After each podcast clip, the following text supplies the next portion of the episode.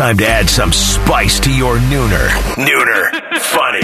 This is the place where big time guests, bold opinions, and little cute doggies come together. This, this is Rothman and Ice. Back in business. Rothman and Ice, we are presented by your local Pella Window and Door showroom on Gemini Parkway. Anthony Rothman, Matty Ice Hayes, CB, steering the trail ride today. Boys, how we doing? I'm feeling really, really good today. It's hump day. I, I kind of feel like Ralphie on Christmas morning. There's some excitement in the air, minus the pink bunny suit. I'm not messing around with any of that, Mm. but I got a good vibe going today, man. I'm feeling good. We got a lot to get into. How you feeling? Not bad. I you know enjoyed the All Star game. We'll talk about it a little bit. You know, it's it's. I I mentioned this to you. I'm I may be the the outlier. Um, I like the pageantry of it all. The game itself was somewhat compelling, but I don't. I, I guess I've been trained over the years now not to really care about it that much. And we'll get into the pride and the players. First of all, I remember the days when you wore your uniform. I did love that because last night was It awful. Took me. This is no joke. It took me about 15 minutes to realize that they aren't all wearing this. Uh, they're yes, they're wearing the same uniform, but their team was actually on the Yeah. uni. I was looking at the hats. I'm like, okay, the hats are are not, and the hats, by the way, are all the same except the logos were different. Mm-hmm. Yeah. So I don't want this to look like the celebrity softball game. I want my dudes to be wearing their their uniform yeah. in the game. I'm not mad at that. I'm not mad at that at all. Usually, you know me, I'm pretty open to some fashionable stuff. My mind's a little bit more open than yours when it comes to some of these things. Dudes wearing their jersey buttons all the way down to the belly button. I'm in on that when you got the Cuban links going. Like, I love it. Cuban but, last, but last night, Yeah, Tatis spent two hundred grand on something like looked like came out of a Cracker Jack box. last night, one of my friends put in our group message that the uniforms look like janitor outfits. Janitor outfits, And I like kinda, jumpsuits. Yeah, like little jumpsuits. And I, I don't know how I missed this. Usually you get a mm-hmm. preview of these things. I know they were out there online somewhere and I completely missed it, but I would have dunked on these before I saw them last night. That was pathetic. The all navy, the all white, then you got the white with the mixed logos along the left pec. I don't know what the heck was going on. They need to throw those in the dumpster and we never need to see them again. As you know, I like to say brutile. Those were brutile. I do not. I did not like them, and I I understood what they were trying to do. And when I saw the close ups, and I could like I could barely see the SD in Tatis's uni. It's too much. Too much going on. And then, by the way, when they put the little stars around the logo, everybody looked like they played for the Astros. Yeah. Right. Right. So anyway, Yeah. enough of that. yep. But I, I I did enjoy the game, and we'll talk about it. And it was compelling, and I uh, I cashed in on the AL. They just don't lose. I mean, when we. I- picked it yesterday, I'm- not going to buck the trend now. Well, I couldn't be the guy that goes against my guys either. So that's why I had to go with the NL. But you're so right. There's so much rich history with the American League and these dudes just dominating this All Star game. And yesterday you got another sliver of it. And I know we'll dive into some Yeah. MVP conversation later on and everything. But my goodness, the AL holds this thing down. Yeah, it was it was. Scherzer almost got his head taken off early in the game, which is unbelievable. He did. and we had a couple. We had some home runs, which was good. We had a fairly compelling game. Kris Bryant had a chance. Mm-hmm. Great catch and left by Walsh coming in, who doesn't even play the position, right. And by the way, when you're a, um, he's a lefty, and I don't know about you. I was I was an outfielder. You were an infielder. I can't remember. Oh, no doubt, man. You were an infielder. No doubt. All right. I loved playing the outfield. Just absolutely loved it. Yeah, I didn't want to run around that much. Oh no, it, it's it's awesome, man. I, who, yeah, but who wants to take a Rawlings off the teeth? That isn't fun. Right. I've, I've, t- you know, that's happened to me a few times, and that is not a place you want to be, my friend. You're playing in those travel league fields, and there's rocks in the dirt, and it's Oh, nowhere it's near the, the Bad legit Bears fields. breaking training. That was not fun.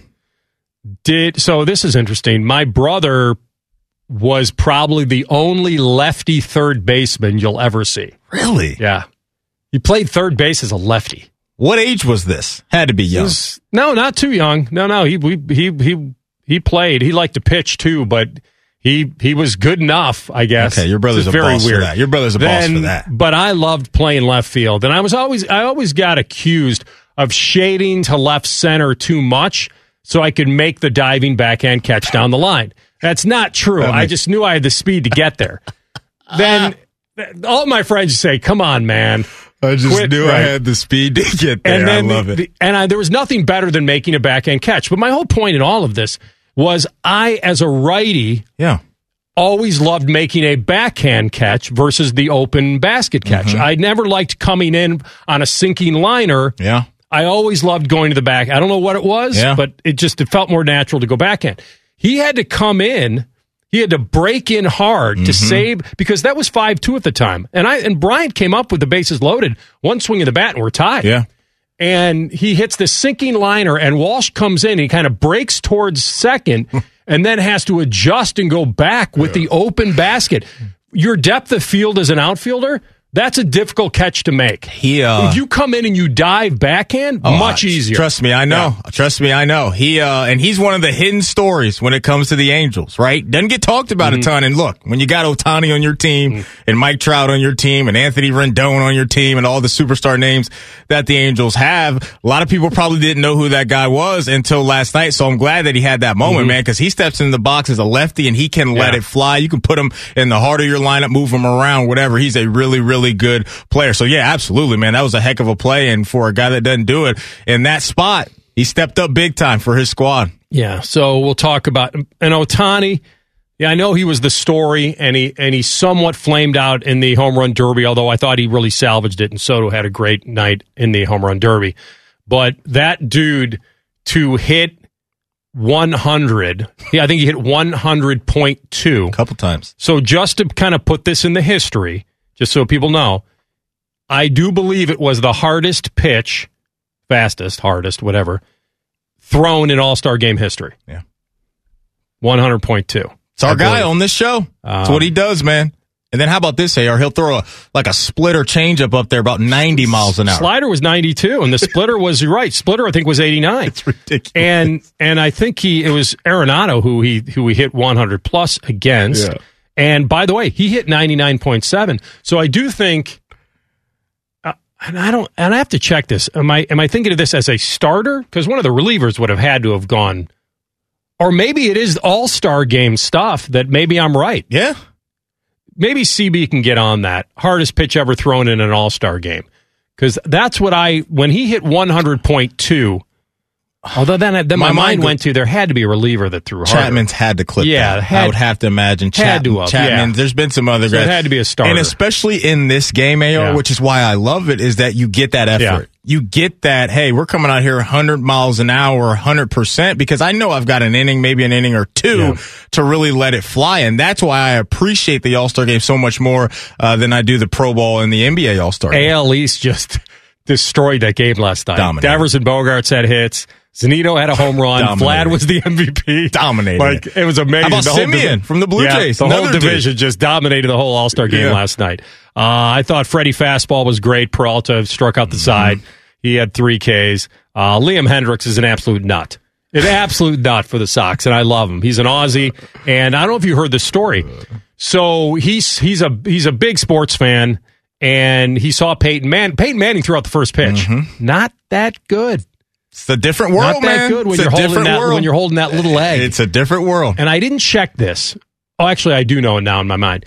I was very proud of Peyton. Went out there with a glove. Yeah, He yeah. didn't know you uh, have to wear the No, glove. You don't need to wear Yes, the glove. No. it makes everything. We've had this debate many of times. You should do wear a not glove. need the glove. If you're a legit athlete, you do not need a glove. Just saying, it just makes everything feel better and look better. now he and he was up there. I don't think he was actually on the rubber, but he was maybe a foot in front of it. Sure. Went through a nice weird windup, Yeah. kind of a short windup, and then he tried to throw hard and he just bounced it in on the left side. It wasn't the worst first pitch we've ever seen, but when it's Peyton Manning, Yeah. but I'll give him something.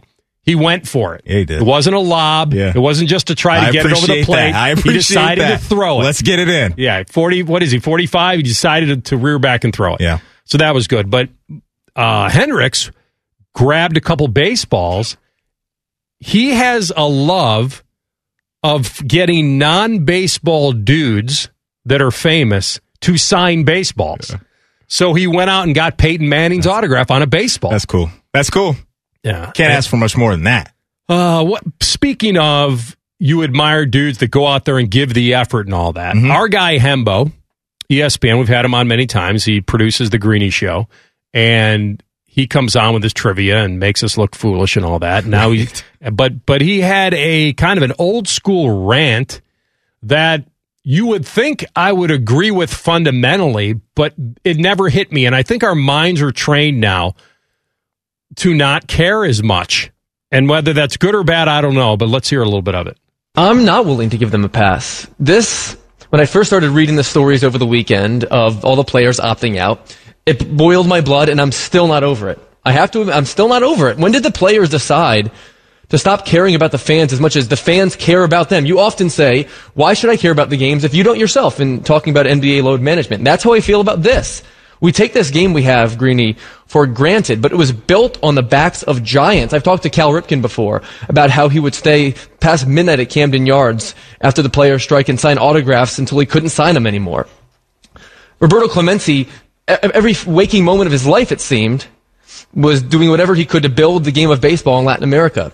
In, in 1927, Babe Ruth played 207 games, including all the exhibitions and his barnstorming tours, plus a regular season. Baseball is now a, a $10 billion behemoth, but baseball fundamentally is something of a grassroots success story.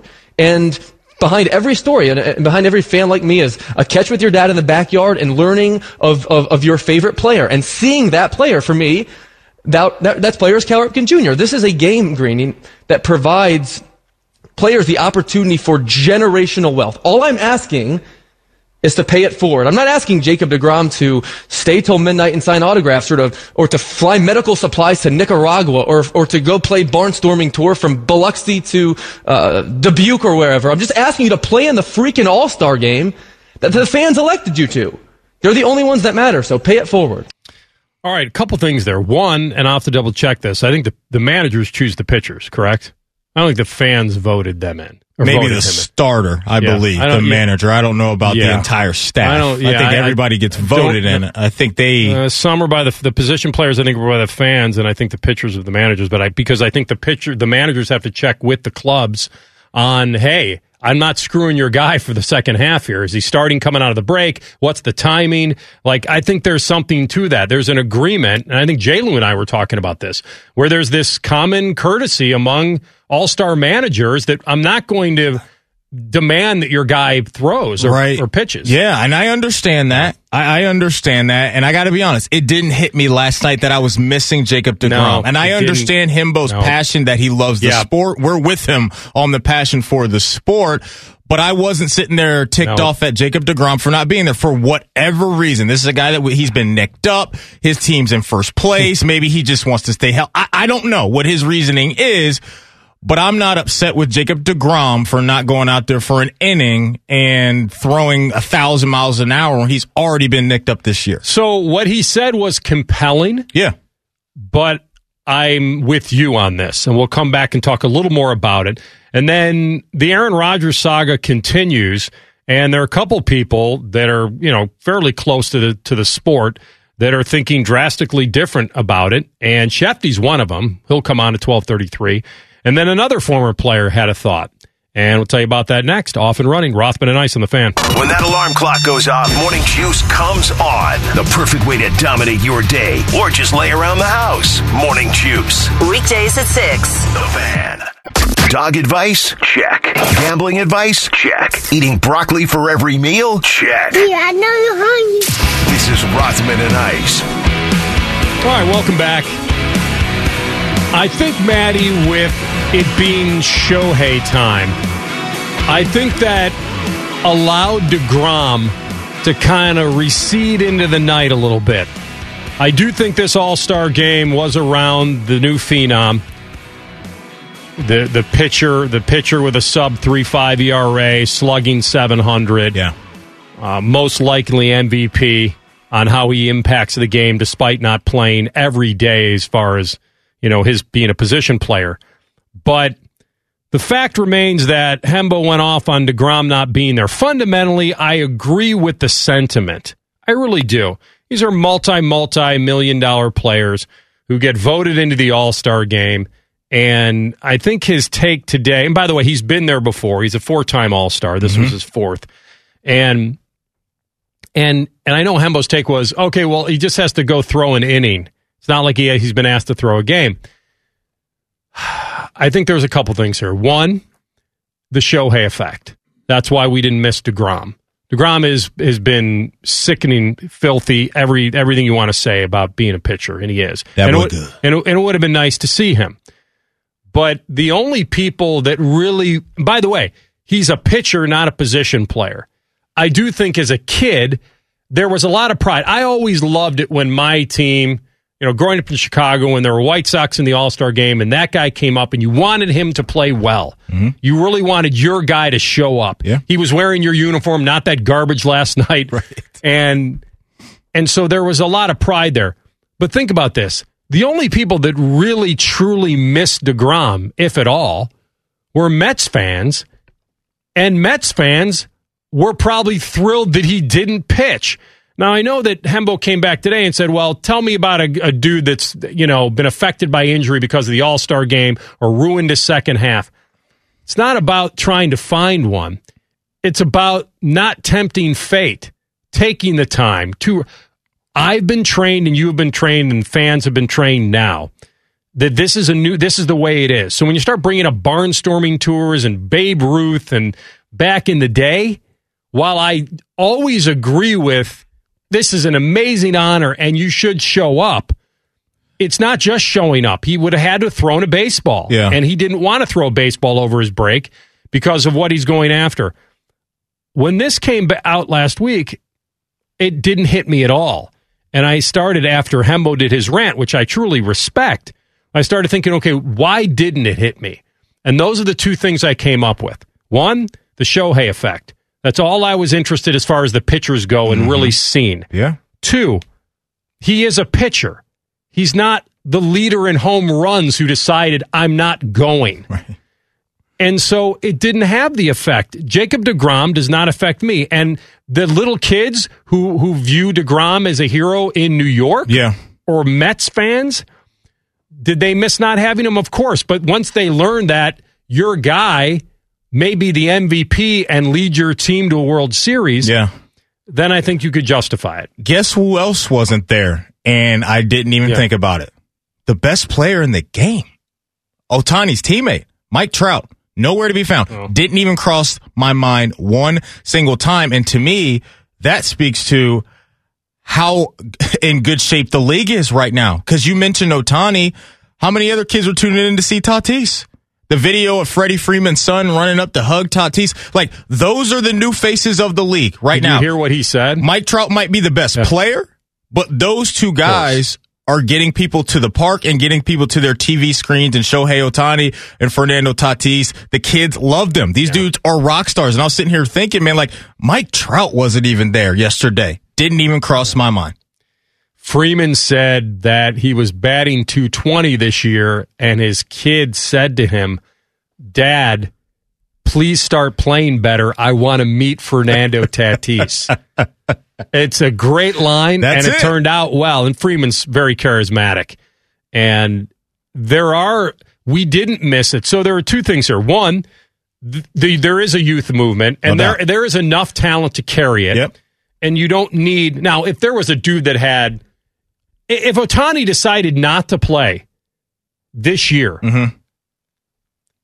i think he would have been crushed for it and rightfully so as far as what he means to the game today and what the season he's having you you can't lead in home runs and have and be sub 3.5 ERA. I mean- I think it was good for him to show. Is my point. I'm I- with you. I do think that I would have missed that. Yeah. There's not too many guys that wouldn't have shown that I would said, ah, that's too bad. Yeah. Shohei would have been the guy this year I agree. for that dude. I agree. I'm not, I wouldn't have crushed him for it, but it would have been like, come on, man. I like, would've it said it's stupid. It would have been nice to see out because that's it's to me. It's it's about spreading the game, spreading everything around. He is worldwide. He's an international star now. It's not even just here for us. He's a worldwide star. So not only would we miss him here in the States, but around the world, people would have been missing out on Shohei Ohtani, but he absolutely delivered outside of the little home run derby thing. And he said he wants to do it again. And so maybe we'll get him to do that again. He absolutely showed up, man. you know He- you do it. he, and you're going to do it again. But he's got everything that you want. And that's why last night, I think it was great you don't have a DeGrom. You don't have a Mike Trout. And we're still, there's still this much interest around the sport right now because the youth movement is mm-hmm. there. And you still got those guys that we've been talking about holding it down at a very, very high level. Think about like what we saw in the Derby. And you, whether you like the Derby or not, it doesn't matter. It's, it's the dudes that maybe you hadn't heard of. I mean, you probably have heard of Pete Alonso.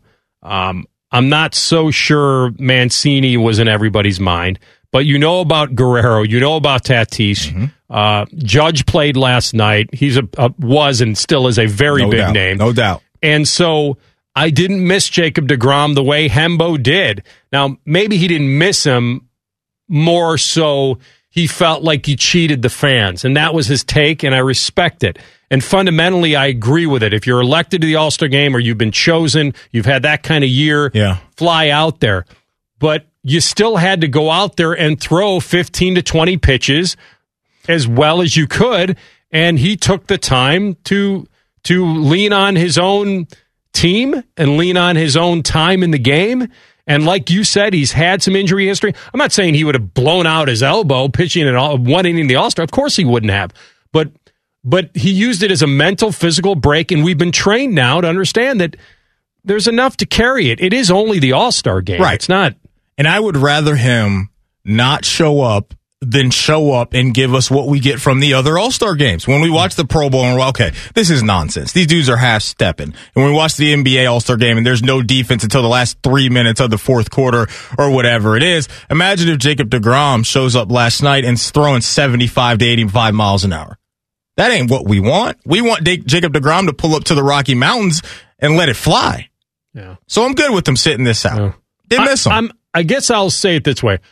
I don't know if I'm good with it, but I understand it. I think there's a difference.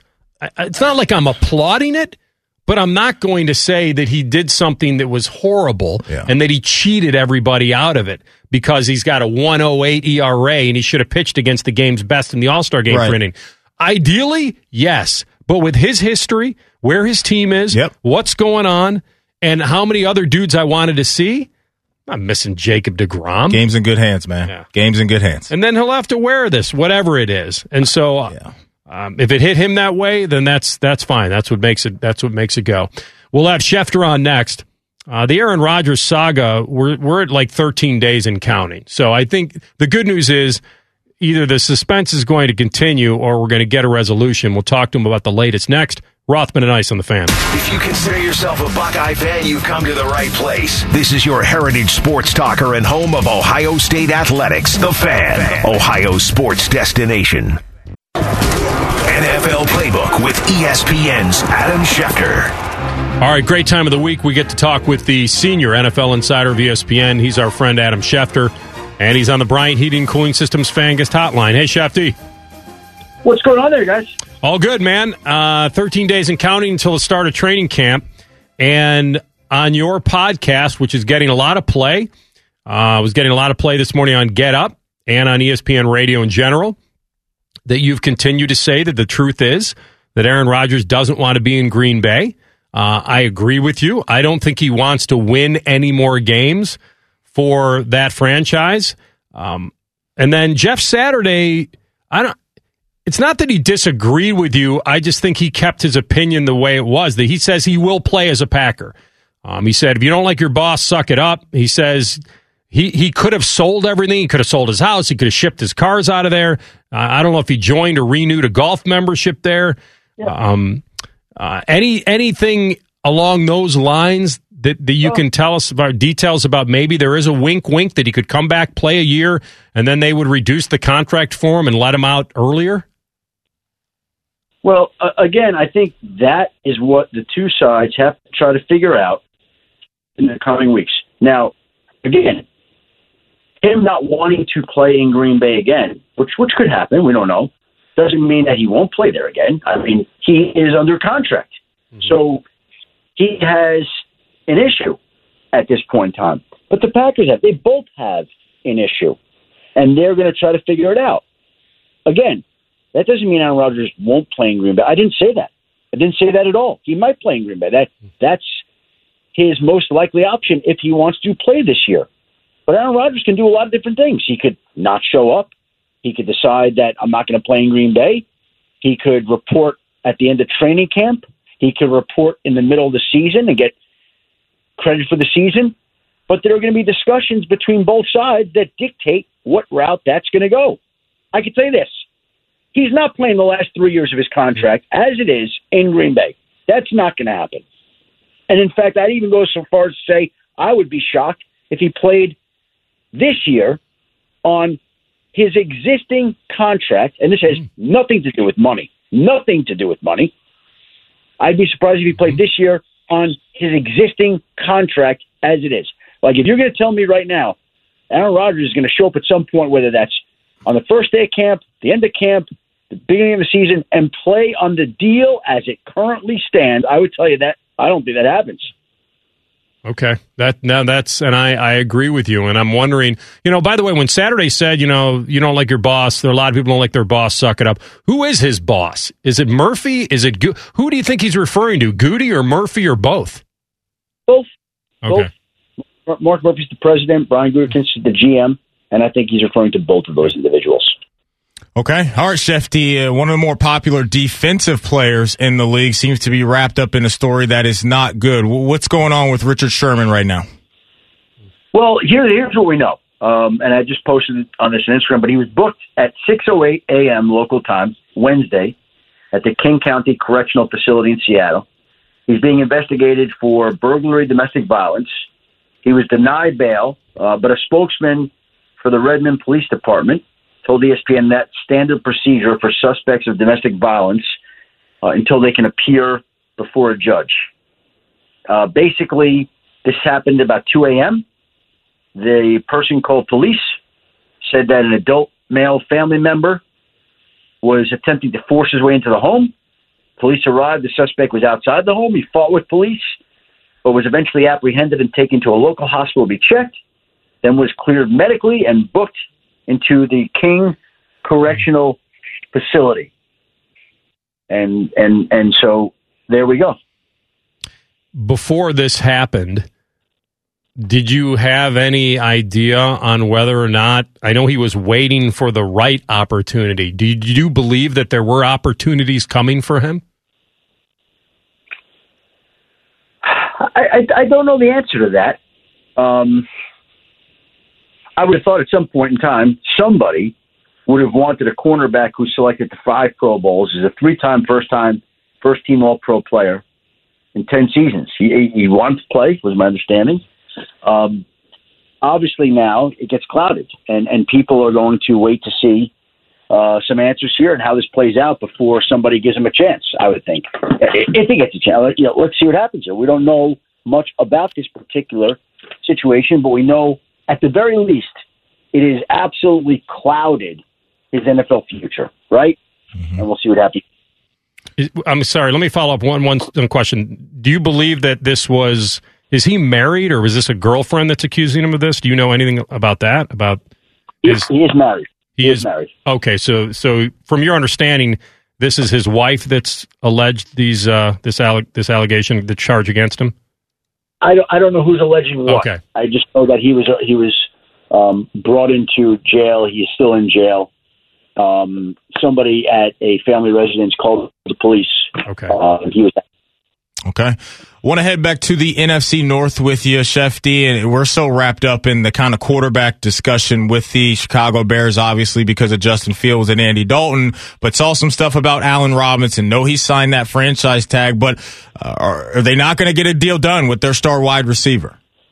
it's tough to get a deal done because he's so close to free agency and the franchise tag is so much that they got to pay him so much money, um, uh, maybe more than they want. And I don't know, you know, that, that he has been overly enthralled with being there in the past, and so uh, it's going to be difficult to get it done. Now, look, deadlines sometimes spur action. Maybe sometimes each side decides it's looking for one thing or another, um, and that always can impact and influence a certain situation. But again, I, I think that a deal there is going to be difficult to achieve.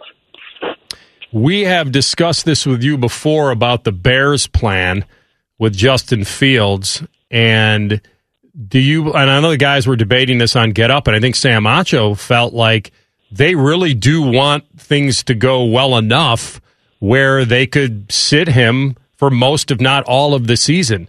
Do you believe that that is their um, ideally what they're thinking would happen? I mean, it's that Andy Dalton plays so well that Justin Fields doesn't need to play right away. Well, think about it like this: if Andy Dalton's playing well, they're winning games, and if they're winning games with Andy Dalton, then there's no reason to play Justin Fields, and they can bring along their young quarterback at a very slow pace, which of course any team would like, want, and prefer. So the ideal scenario would be that Andy Dalton plays up to the level that some people think he can. They win. Justin Fields sits, learns, is not rushed, is not thrown to the fire before he's ready. I mean, think about what Patrick Mahomes did in Kansas City the year he sat behind Alex Smith. Uh, was it worked out perfect. Now he's Patrick Mahomes. He's different. Who knows if Justin Fields would be like that? I don't know, but I do know that that plan seemed to work pretty well, and they were able to bring Mahomes along at the pace that they wanted. And I think the Bears would like to do the same, but Andy Dalton's going to have to play well, and they have to win to do that. So the only thing that you feel is guaranteed is what they're saying that that Andy Dalton will start the year on Sunday night against the Rams, and beyond that, everything is up for grabs. Yeah, I, I think Dalton starts the year, and then we see how patient the Bears can be, Okay. and that will depend upon Dalton's performance and their record. Okay. Shefty, if I were a Giants fan, how concerned should I be getting about Saquon Barkley and him being available to start the year? Well, look, I, I think what the concern is is you know you got a running back coming off an ACL. Um, he's been banged up. He's still an all-world talent. Uh, is he going to be up to that right away? Probably not. Are they going to give him 25 carries out of the gate? No. Uh, can he work back to that? Yeah. And I think a lot of times people say that you know it typically takes players, even though they come back from an ACL injury, it takes them two years to get back. Now there are exceptions, and this guy's freaky enough that maybe he could be one of those exceptions. I would say Adrian Peterson uh, do what he did. Uh, and maybe Saquon Barkley is good enough and talented enough to do the exact same thing. I, I don't know. They don't know. Um, yeah, uh, look, he's got an ACL. He's coming back from it. Most players, it takes two full years before they return to form. Some are exceptional. Certainly, Saquon could be that, but we'll find out and see that this summer.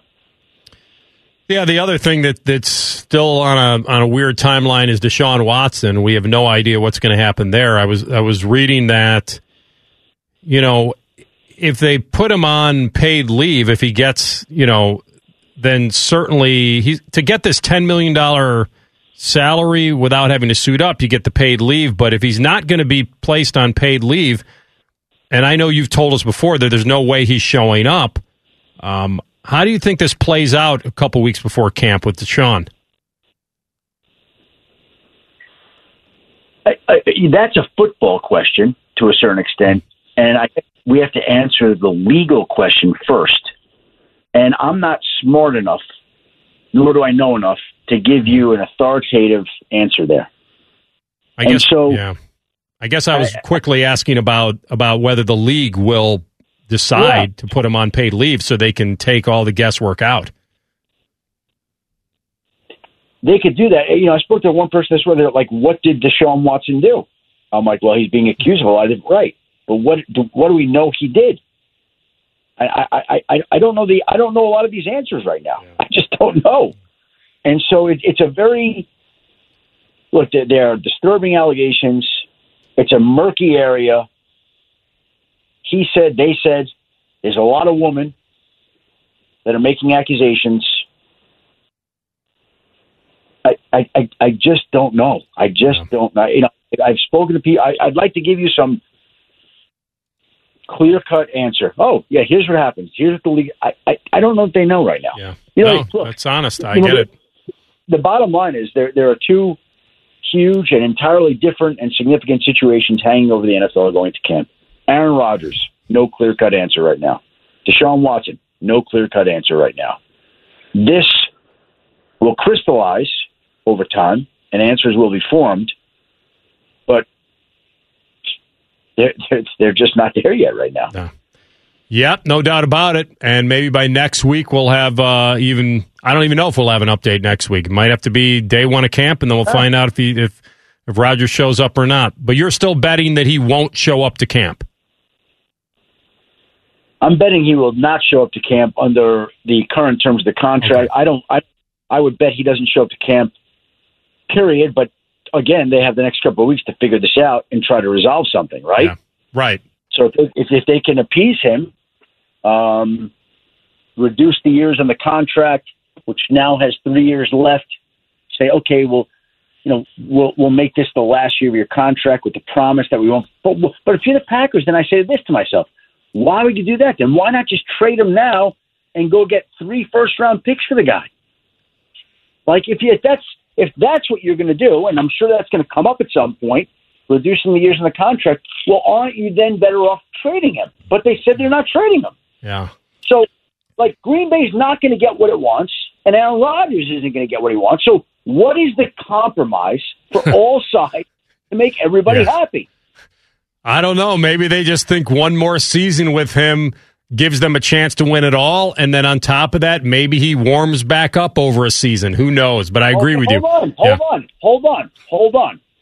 You say that. What is Aaron Rodgers getting to come into play for one more season, which he doesn't want to do?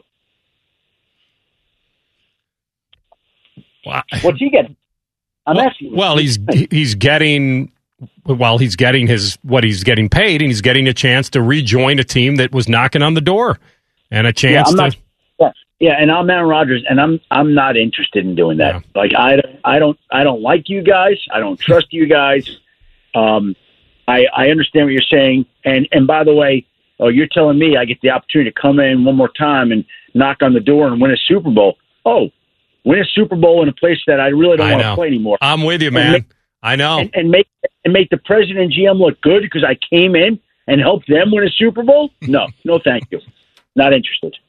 Thanks, Shefty. Good job, man. We'll talk to you next week. You got it. Yeah, it's good stuff. Adam Schefter, senior NFL insider for ESPN. We'll come back. Rothman and Ice on the fan. One guy is fat, The other is fatter. and both are kind of stupid. Pretty much sums up the whole show. Uh-huh. Common Man and Tebow. Weekdays from 3 to 6. The fan. Old school and new school. Joining forces to give you an education. This is Rothman and Ice. All right, welcome back. Good stuff there with Shefty on Rodgers. He's still in the camp of it. It's going to take something to get him to come back, and that that's the camp I'm in. It's not the slither back. We had some nice meals out in Cali, and Right. I'm going to come back. I do think there's going to be a heavy compromise here. He's sorry. He said one about compensation though, which well, was let's see. interesting Let's talk about compensation. Salary's 15 mils, roster bonus is seven, and workout bonus a half a mil. So if he didn't play this year, he's leaving 22 million on the table and another 1 million plus of training camp fines. And then if they want to really be if they're really done with him, they'd go after the signing bonus, which is 11 mil. So, which I doubt they would, and that's Mm-hmm. Probably not even been even whispered. Right. But if they can convince him to come back, what would the Packers have to give him? That's the question that's on the table. And Yeah. by the way, that's the question.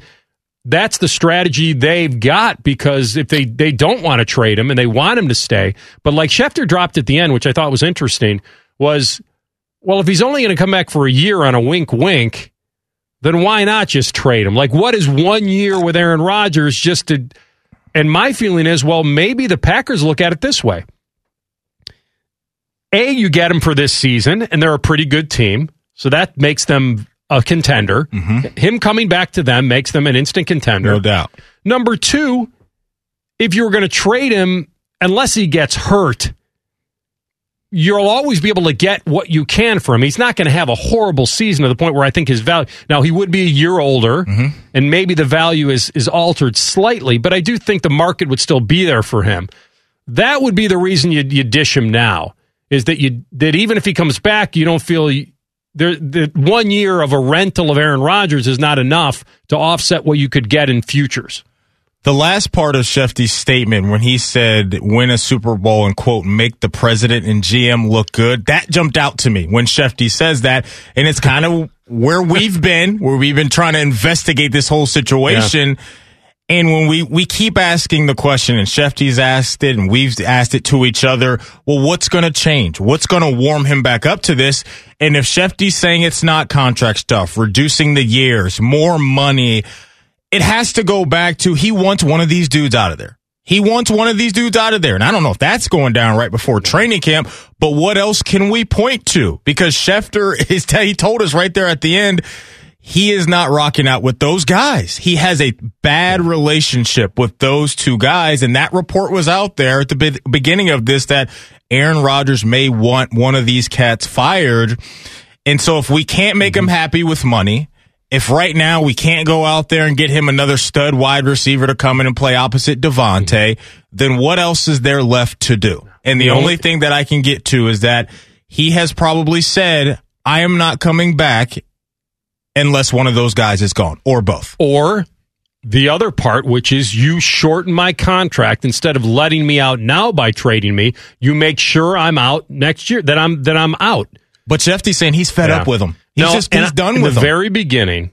I, I'm with you. In the very beginning, I was he just doesn't want to win any more games for those guys Yeah. in the green and gold. Like it's not about the fans, not about Jordan Love stealing my job because he can't. Mm-hmm. Right. It's about it's about they didn't communicate it to me.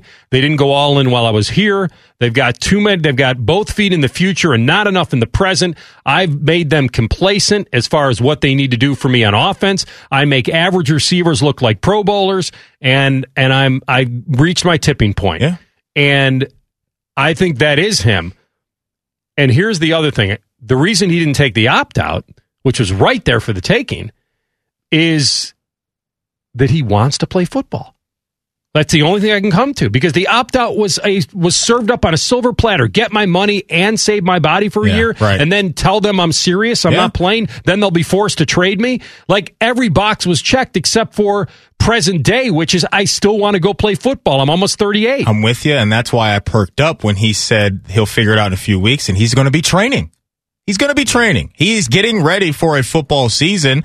It's just a matter of where. And as the seconds roll along and the days roll along, it looks like it's got to be Green Bay. We heard from Peyton Manning. Denver ain't going to pull the trigger. Oakland or No. Las Vegas, excuse me, they probably won't pull the trigger right now. It's too late in the game for that. It's got to be Green Bay or bust. The other part of it that would be interesting is if he looks at the schedule and feels like that they could go, they could lose at New Orleans, probably beat Detroit, maybe lose to the 49ers on the road, maybe start one and two. See, if I'm a Packers And- fan, the way I don't want to play that game. Yeah. I don't want to play that game. We've been 13 and three the last oh no! two years. at that Get in point, week at- one, right? At that point, I'm like, you know what? I'd rather let Jordan Love sink or swim because if I've got no future with Aaron Rodgers, no real future, then I got to just let Love sink or swim. If I'm a Packer fan, we'll come back. Sports Center update, top of the hour. Rothman and Ice on the fan. The only workplace in America to participate in the doorknob fart game. And we also play office basketball and sometimes do radio. The Fan, Ohio sports destination. Movie references you may not get, even if you saw the movie. This is Rothman and Ice. All right, rock and roll second hour. Rothman and Ice. Uh, we'll have Ben Steiner on. Talk about the NBA. Is this win Ben Steiner's money? That reference went over both of your heads, and I'm okay with it. Hey, I make references too that go over And your head. they do. They Wrestling, music. It's all Yeah, good, man. I used to like wrestling when I was a kid, and then it just it got too. I think it maybe jumped the shark for me, like after Hulk Hogan. Like I think it just kind of just that was it for me. That's all right. Oh, you can be out on Hulk Hogan. I have no issue with that. Well, I mean, just at the time, that was like the heyday, you know, Rocky Three, Oh, the whole deal. NWO? You weren't into the NWO era? It's good stuff, man. Skipped a, skips a generation, I guess, maybe more than one. I don't know.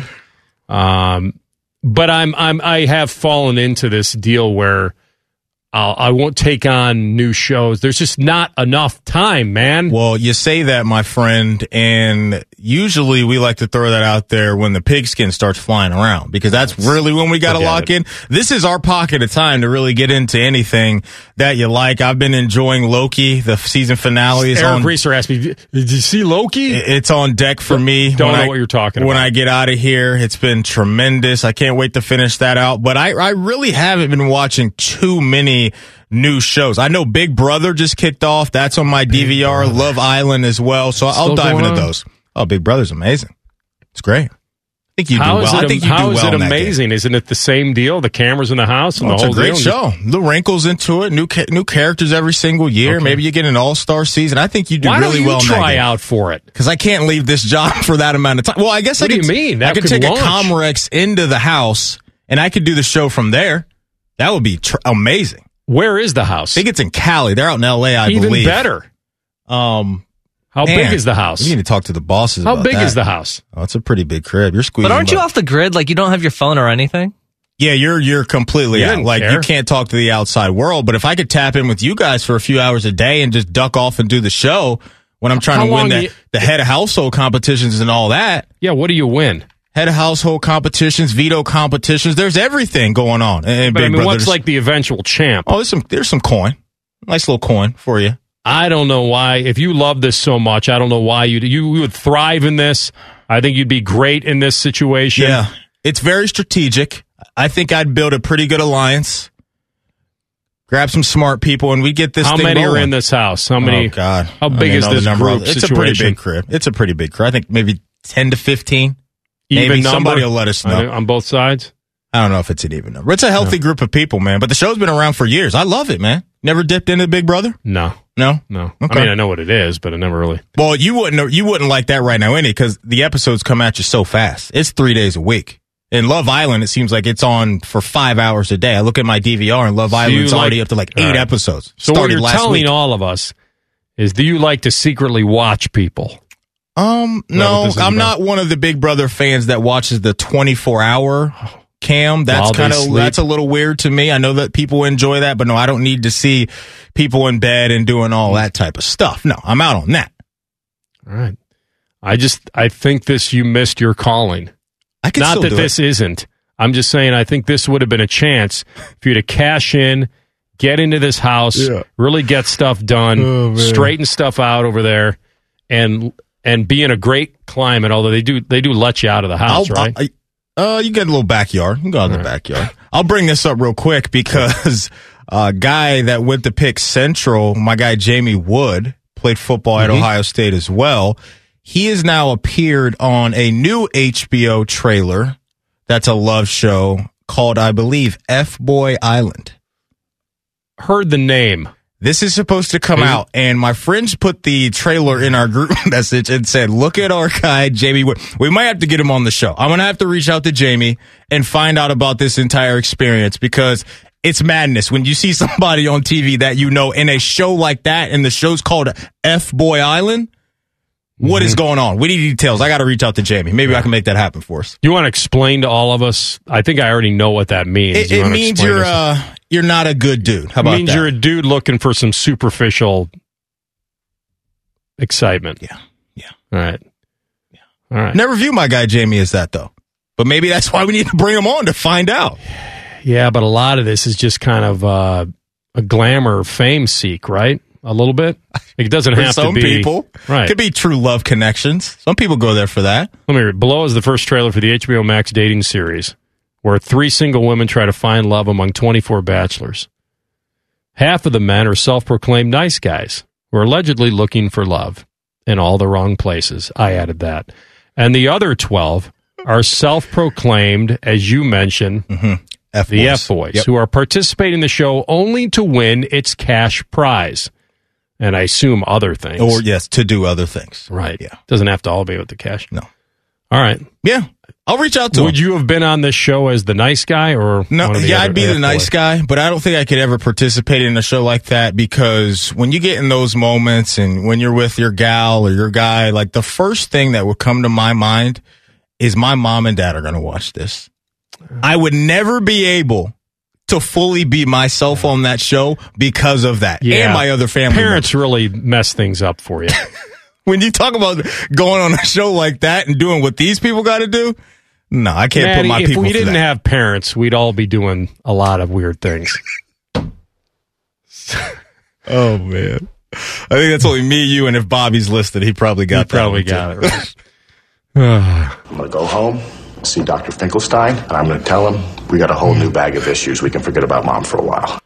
I would have a big bag of issues being in, being cooped up in that house. Gosh. All right, so uh, The uh, by the way, the Richard Sherman thing is is is certainly it's an allegation that's very disturbing. He allegedly attempted to force his way into his into a, into the home and then fought with police. I mean, you can understand um, when tempers start, emotions start to fly, but um, he, he he allegedly attempted to force his way into the home of a family member. Um, Schefter didn't really know who. He also allegedly fought with police when they arrived on the scene. Um, they took him to a local hospital where he was checked and cleared and then taken to jail. Um, they said that no one in the house was injured during the incident. The, the report also says it's standard practice to hold the defendant in a domestic violence case without bail until a judge can address the situation for safety for all. And it's unclear how quickly that will happen in this case. So that's the latest with uh, Richard Sherman. Okay. So obviously just a mess and never want to see stories like this at all. And, you know, from the football side of things, he's in a, he's been in a weird spot because he doesn't have an agent. He's negotiating his own contracts and all that. Now, obviously all of that is put on pause for right now for the foreseeable future, but he's been a polarizing dude and there's been people on both sides mm-hmm. of this thing when it comes to Richard Sherman. And this isn't going to help his case at all as it shouldn't. Um, for the people that don't vibe out with Richard Sherman, I totally understand or understood the people that have never wanted to, you know, get down with him and how he goes about it. Um, but who knows what he's got left in the tank at all? I have no idea what he's been doing. He's been out there in San Francisco for a few seasons, had an unbelievable run there with the LOB in Seattle and all that that we watched. But uh, for right now, there's really no much, no need to really talk much football when it comes to Richard Sherman because of what's going on. Everyone, I assume, would respect the talent because he's an incredible dude, future Hall of Famer. Yeah, and but I, I never really liked his act. Mm-hmm. I know he's a smart dude because of where he went to school. Yep, Stanford guy. And but I always felt like he used that as a way to like try to win all of the arguments. I never really I never bought his take in the Super Bowl either. Right? Was that with uh who was who did he go up to again? I got to rem- I got to remember. the NFC Championship yeah. game with Crabtree? Yes, where he bats yeah. the ball down and, and went up to him and, and, got in his face, and then claimed later that he was kind of giving him the good game vibe. Wasn't there like, a mic'd up yeah. thing that came out or something that we were uh-huh. everybody was investigating that he may have said may have said it or mm-hmm. whatever? I didn't mind the antics because he was backing it up. I, I, that's why yeah. I, I don't mind if you're going to be that dude, if you're going to be loud, and if you're going to talk and be obnoxious for a lot of people, then you better go out there and be the player that he was back then. But I mean, there's no doubt that moment will f- be forever remembered in NFL history. There may be, and, and I don't know, maybe it's just the old school dude in me, and maybe just the way I'm I'm wired. Uh, I know you do enjoy the trash talking. Yeah, I love it. I don't. Um, I, I understand it. I understand mentally why dudes try to get under guys' skin, and that I'm sure there is strategy to that. And then part of being a pro is also being able to shut it out and and be able to just ball and let your talent speak for you. And that's probably the old school me. But I I, I know that before he, you know, and and that was when he was with Legion of Boom, and I understood that that was their mentality. Yeah, and that 49er Seahawks rivalry was real, was pretty real. It was and real. so I do respect that part of it. I do.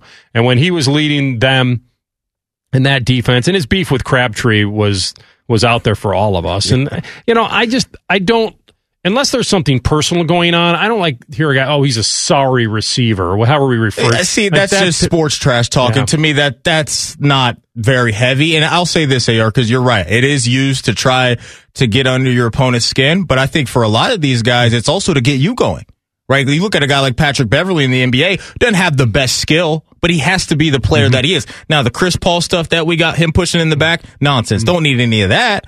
But the way that he is, he can't go out there and be lackadaisical because he'll get run off the floor. So I think some guys are wired mm-hmm. to.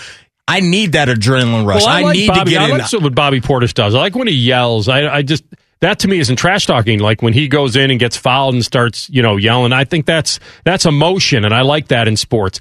This stuff is to me demeaning of other pro athletes. I think it just there's a there's a certain respect factor that I do enjoy in pro sports that I don't think Sherman prescribes to, like or subscribes to. I don't. I don't. I don't feel like that unless there's something personal between you two, calling another a fellow pro a sorry receiver, I don't. There has to be something personal there. These dudes call each other Yeah. worse when we can't hear it. Yeah. face to face. They do that. And that, look, the guy that I think's cut from the same cloth right now is Jalen Ramsey. Mm-hmm. He is a talker too. It's the same way in Jacksonville. Remember where he made the speech in front of the crowd, said we're going to go up there and win it and everything. Like that's who Jalen Ramsey is. Now he backs it up, but he absolutely is a talker. And I think he's a dude that's wired that way that I need to get going. I got to get up and I got to get a little rah rah and get somebody's face. And I want it back as well from them so I can play at my highest level. It's the position too. Yeah, because no and I'm. I'm not going to take it away from the receivers. I mean, that's why they that's why they are diva Mm-hmm. receivers.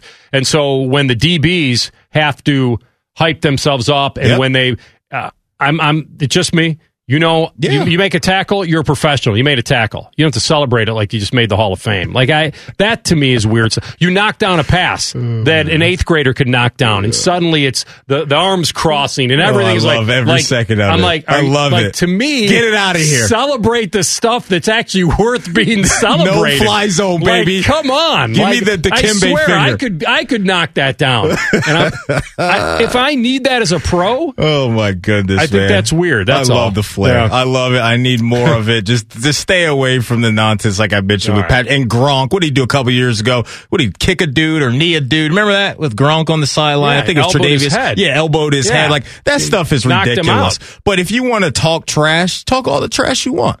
I love it. We'll come back and we'll hit a little bit on Big Ben Yeah. and his future this year and beyond. Rothman and Ice on the fan. Proud to be your flagship home for Ohio State athletics. The Jackets, Crew Soccer, and Bobby Carpenter's uncomfortably vascular arms. The fan, Ohio sports destination. If you're not kind to animals, Humane Agent Rothman will kick your ass. Humanely. This is Rothman and Ice. Guys, get after your health. Get after it now. Don't wait. Build your immune system, address any chronic health issues you may have. It only gets harder as you get older. Get after it now. I recommend Low T Center. It's all about, for us guys, men's wellness. They're the leading men's medical provider in the country, certainly one of them. Low T Center. They've, they've taken the doctor's visit, shredded it, and reinvented it. So it's quick and easy. You'll get all your levels testosterone and everything else, but it's really the annual wellness exam that I've been pushing. So it'll be comprehensive. And so you'll get all the numbers important to your health. So you're not just going to walk in there and it's just going to be about T levels. They're going to figure things out for you. Maybe low thyroid, sleep apnea. Low T Center can determine the cause and help you. And now they offer monitored self-injected home testosterone treatments if you need it. So you got the convenience there. And self-injected home treatments only 135 a month for self-pay, but it's covered by most health insurance. So at Low T Center, they've got you covered. Book your annual wellness exam today. LowTCenter.com, Low T Center, reinventing men's healthcare. Uh, there's a thought that Ben Roethlisberger, uh, that his arm is reportedly closer to being one of the better arms in football again, as opposed to being near the bottom. And so now it's early, and I've always said this to you that he should be feeling good now. Right. Before the season, camp hasn't even started yet. I would hope if there was thought that his arm was was a spaghetti noodle at this point, there'd be big trouble. Yeah. Um, I don't for Steeler fan. I don't, thi- I don't think they question whether Ben can be effective. I question whether he can be sustainable. That's all. Um, it says here that a lot of motivation was built up from that loss to the Browns. Why wouldn't it be? They're coming after your I would, title. I would hope. Um, ben Roethlisberger reportedly is motivated by the amount of negative media he's been receiving over the years, and especially here in 2021. What what what's the the negative media? It's based on the fact that people think he's done, he's washed up, his arm is toast. Sure. All right. And that's kind of where I've been at. My question is, and you and I have talked about, you know, the concerns for their offensive line, but is Big Ben going to be able to push the ball down the field? I mean, intermediate passes last year between 10 and 20 yards, it was 52% completion percentage. That ranked 27th in the league. And you look at his air yards last year, they weren't pushing the ball downfield. Now, maybe that's credit to the O line and him trying to get the ball out quick and all of that. But that's always what made Pittsburgh so scary is they can get physical with you on the in the running game, but also can go yeah. finesse with you and take you over the top. And they have the playmakers to do that. So when Bill Cowher comes out and says that he thinks Big Ben is in store for a great year and says some really positive things about him, look, that's what Bill Cowher is uh, he's expected to say. He's former Steelers head coach. But I'm in wait and see mode as far as Big Ben still being the guy that makes everything go. I think what they have now are pieces around him that can help Big Ben. But is Big Ben the straw that stirs the drink? I don't know mm-hmm. right now because I haven't seen him attack defenses the way we have in years past. Now that may change if we get into week three and week four and we see the addition of Trai Turner coming over, a guy that's been a five time Pro Bowler. Is he the answer to the offensive line? That's just one dude, but maybe still going to be tremendous question marks. But that's it because if Juju and Diontae and Claypool aren't getting past the sticks on every single down and they can't run post and goes or whatever you want to throw out there, then they're going to be able to, to, pack that box and get after Najee and maybe this weak mm-hmm. offensive line. So I just have questions about Big Ben's arm strength. We've been hearing that. We've heard, we're hearing now how great in great shape he is and how serious he's taking his diet. Fine, that's all good and well, but he's got to be able to push the rock downfield this season. Well, he was going through rehab throughout a lot of 2020, right? This was kind of an on the fly situation. It was a major elbow surgery. Yep. And you have to feel like he's further along from that and stronger. And I have no doubt that his motivation, beyond just the basic and obvious stuff, about winning the division and getting another shot at being a contender. It's this is his swan song. This is the legacy. This is the way he wants to be remembered. Mm-hmm. Mm-hmm. Now, you should remember him in his prime, in his heyday, right. and what he accomplished. But I think any athlete that sees his mortality right there in front of him wants to write his own ending, whatever that can be. Yeah. So, I, yeah, Cowher said in his availability that Roethlisberger is thriving on the idea of proving those who think the Steelers won't be in the mix in 2021 wrong. I don't doubt it. I don't doubt it. He should feel that way. Like yeah. you said, why wouldn't he feel that right. way? If that's not motivating to him, then something would be wrong. Then he's not the same dude. And especially when Ben looks around the division. And there's three young quarterbacks that people think highly of. One that's won an MVP, one that came into his building and beat him in a playoff game himself, and Joe Burrow in the pocket of time we saw him was absolutely balling out. Another question I have is they got a new offensive coordinator, Matt Canada. Like, is that going to be an easy transition? To learn how he wants to go about things offensively. And I'm sure he and Big Ben have sat down throughout the offseason and gone about things and they've, you know, you know, picked each other's brains as far as what's going to work well for both parties. But that's just another wrinkle with all the mm-hmm. offensive line transitions. Now yep. you lose Bud Dupree on defense, and now you've got a new offensive coordinator. I just think offensively, there's more questions than answer, and I think the biggest one is always going to be the health of Big Ben. It's big the question I would have, and I think it's a good question, I'm glad you brought up about Canada, is does Ben do what he wants, or is Canada doing what Ben wants? Or is there is there going to be a synergy between the two of them? Yeah. On how they how an offense should be operated. And so that that's a big deal. It is a huge deal. Dead, being dead last in running yeah. That and not top 15 in passing. Yeah. They got big big issues. They do. It's they, this isn't a a brand like, oh, we're the Steelers. We should be the biggest, baddest, and best on the block anymore. Yeah. The the Browns are here, and they're no not doubt. going anywhere. No and doubt. now they have the confidence from whacking you. Like they hammered them. And how about this? Not only that, they've also got the confidence from what they did in Arrowhead against their, Kansas City. Their own shop without their head coach. There you go. The other game. So what can't happen this year, in my opinion, AR, is Big Ben shouldn't be third in the league in passing attempts like he was a year mm-hmm. ago. It was Matt Ryan, Tom Brady, and Big Ben. I think he needs to be closer towards maybe nine to 15 in that window with this running game to protect Big Ben and keep him out of harm's way. And then maybe when we get to playoff time and he's healthier the latter portion of the season, then you can put it on Big Ben's shoulders. That's why you drafted Najee Harris. That's why you drafted him to help out your veteran quarterback right now. Yeah. Ben, from everything you we've watched, be in the gun. Yep. Get the snap. Get rid of the ball as you know as he can, as soon as he can. And Canada style of play, who knows? It's not right. that way. So we're going to see who influences who. Yep. and I think it's going to be really interesting to watch. We'll come back with Ben Steiner. I'll preview game four of the NBA Finals as well. Rothman and Ice on the fan. We've been your Jackets flagship station since day one. All the goals, all the action, all the memories. Your home for the Columbus Blue Jackets, the fan, Ohio sports destination. Just a couple of guys whose love for fantasy sports may exceed their love for real sports. This is Rothman and Ice. Welcome back. Our friend Ben Steiner, Sports Illustrated Fan Nation, covering the NBA. Game four tonight. Ben, good to have you back.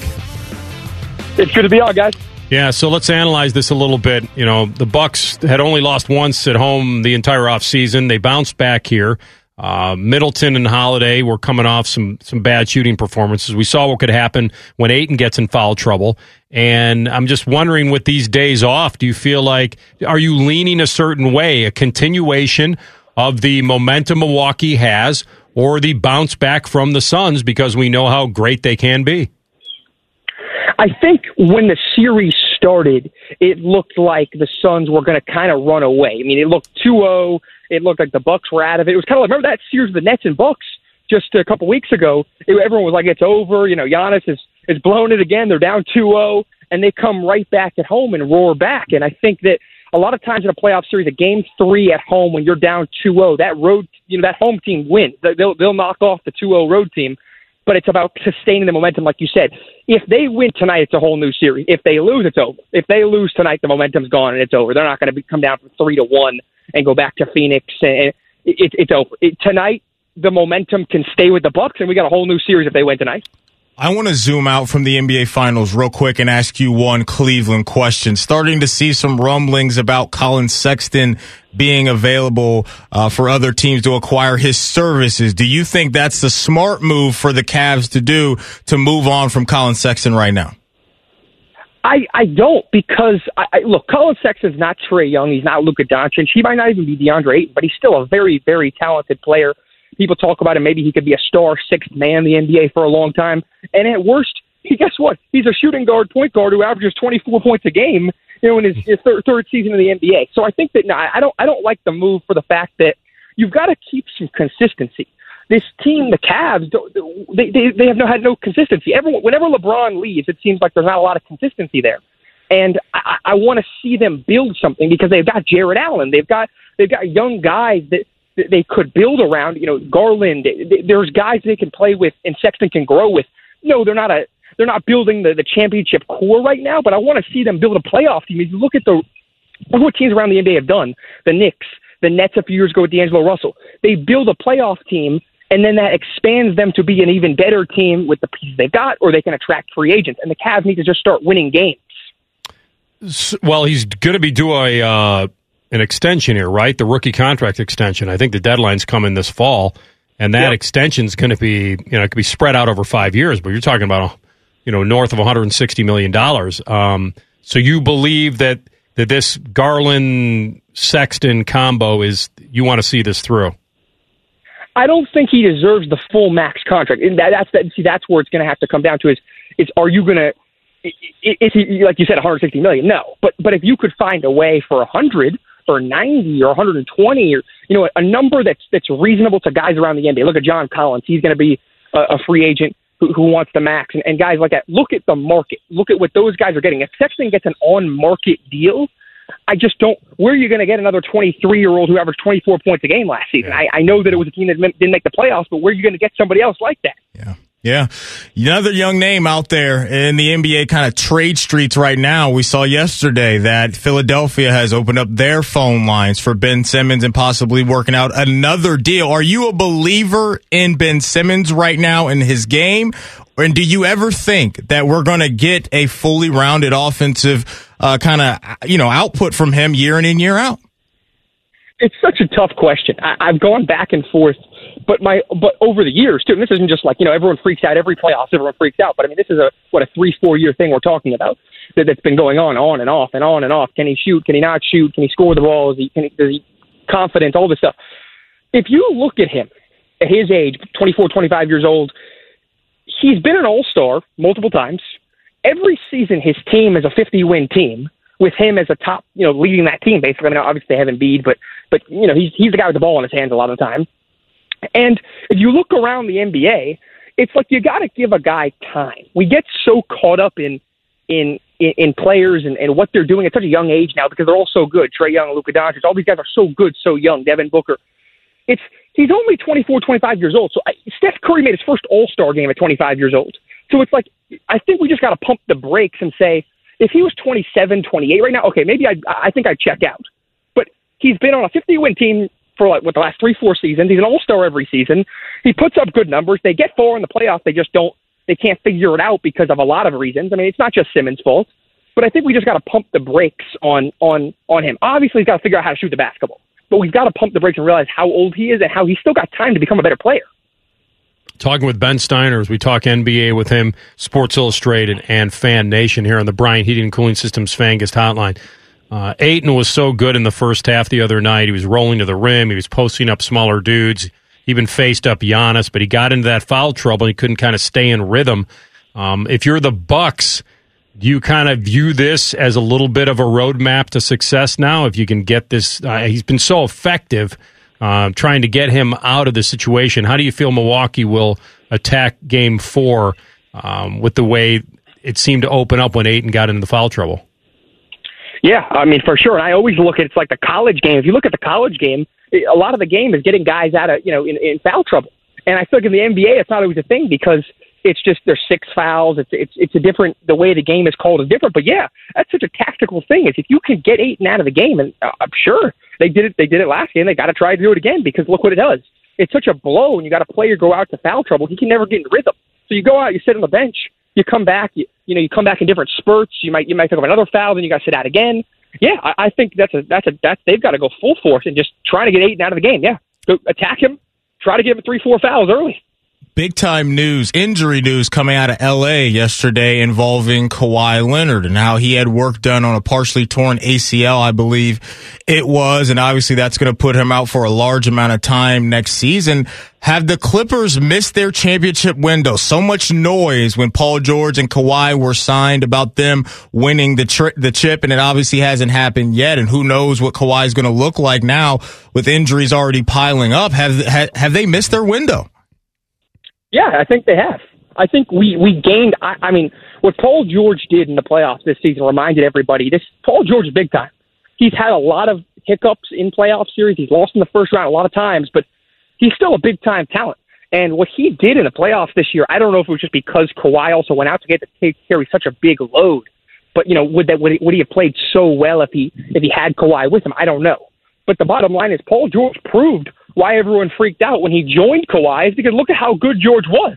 And you've got that with Kawhi Leonard, but you know, they're not getting younger. They're both I mean, they're still gonna be good. I mean Paul George is not not old, but they're not getting younger and then Kawhi's gotta come back from this and who knows how Kawhi's gonna respond. Remember that injury he dealt with in San Antonio? You know, it was load management people were, were talking about for a while, and, and, it, and it just compounds at an older age, at 30 years old. How many more games is he going to have to miss or feel comfortable with his body? I yeah, I'm I'm I'm not. I don't think the Clippers are going to end up winning the championship with this pair.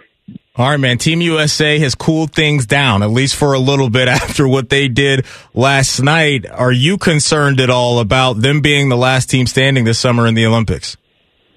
I'm not concerned at the end of the day. I mean, they've still got Damian Lillard, Jayson Tatum, Kevin Durant, but I'm telling you, I always tell people 2012, uh, you know, I'm young, 2012, you know, is the team I always think is, as the greatest team. I know the dream team was 92, but 2012 ruined it for me. I mean, you got LeBron, Kobe, uh, all those guys on the same team, and then I look at this team and it's like they're amazing, but they're no, it's nowhere near what I got to see in 2012 and people saw in 92 and even 08. It's just, it's a different game. I mean, they're gonna, they're gonna. I, I'm not concerned, but it's not the powerhouse everyone seems to think it is compared to past USA teams. Good stuff with our friend Ben Steiner covering the NBA for SI and Fan Nation. Ben, thanks for jumping on, man. We'll talk to you throughout. Thanks, guys. Yeah, good stuff. Ben was on the Bryant Heating Cooling Systems Fangast hotline. By the way, Booker is now 12 to 1 to be the MVP. He struggled in game 3 in a loss. Mm-hmm. And I and I talked to some other dudes that I know that bet a lot. Mm. And I agree with them that I wouldn't have adjusted those odds so drastically off a loss. Now, I told you I grabbed Giannis at four and a half to one. Yeah. Now he's got the back to back 40 point double doubles. Yeah, he's good. I it's not that I'll win this bet. I just felt the value was good enough. And I said this to J. Lou when you were off. There's no way Milwaukee's winning this series and Giannis isn't MVP. Right. So I felt like if, if I was going to bet a little with my heart, which I did, four and a half to one at that point when they were down 2 0, I thought was good. Yeah. And now that he's done this, but it'll probably be Paul. That's where I would put my money for the pro- Suns. Right, it'll probably be there. But now getting Booker at 12 to one if he bounces back tonight Mm-hmm. Yeah. and they win the series, now this is always, and and most of the experts will tell you, it's a narrative driven thing, this MVP. That's why Only a certain amount of people vote for it. CP3 being the age he is, Yep. the leader Yep. he is, Yep. Book would have to be so above and beyond. Yeah. But if you did have Book at 12 to 1 and he went off and they win the series and CP3 comes back a little bit, Mm-hmm. do they give it to Chris Paul based on a lifetime achievement award that he has to be the MVP? And that's what I would worry about. The word that you use, narrative, holds the most weight. It does Isn't when the nuts? humans are voting on this, and Yeah. you nailed it, man. Everything he's been through, the injuries, and been around for a decade plus, I and know. all of that. I think if he keeps playing at this level, it's his. He or Giannis. and they pro- and he probably will have to play at a certain level for them to win it. Yeah. I don't think Booker can win it by himself. I saw Ayton was like 50 to 1. he ain't winning. He ain't winning. He could be really good, but he's Yeah. he's not going to win. I can't wait to see how Yeah. Devin Booker responds tonight. With all Yeah. defensive players hounding him, this young guy having to get Yeah. off the mat after being benched, it's going to be Yeah. must see TV. I well, can't wait. Milwaukee knows they're going to have to play as big as they did the other day. And here's the other thing: I don't think the Suns played very well defensively. They they had some breakdowns. So uh, I'm looking forward to it, man. Yeah, I hope, it's we, be a I hope we get an even Yeah. series. All right, we'll come back. Buckeye Bulletin, Rothman and Ice on the fan. If it's Buckeye football you crave, you come to the right place. And if it's day drinking you crave, you've also come to the right place. The Fan, Ohio sports destination. Rothman and Ice present Buckeye Bulletin. Sponsored by Logan AC and Heat Services. Don't go through another air conditioner breakdown. For fast, friendly service, call the experts at Logan Services now for a free estimate and next day air installation. All right, AR, let's crank out this Buckeye Bulletin. Show a little love to some guys living their dream. A couple baseball players over there for Ohio State. Ohio State pitcher Seth Lonsway selected by the San Francisco Giants, who have the best record in Major League Baseball right now, in the sixth round. Love seeing this. You know what's interesting? He was drafted by your club out of high school. Redlegs? Yes, he was Okay. drafted in 2017 by your dudes. Um, and certainly he set high school records for strikeouts during his senior year. He had 92. Uh, came to Ohio State, uh, second team freshman All American right away. And he was a team captain his junior season. So happy for him, an Ohio kid. Yeah, that's absolutely great. Another guy pitching for the Scarlet and Gray, Jack Neely, selected in the 11th round by the pinstripe, those New York Yankees. So Jack Neely is a, a strapping young lad at 6'8, two and a quarter. Okay.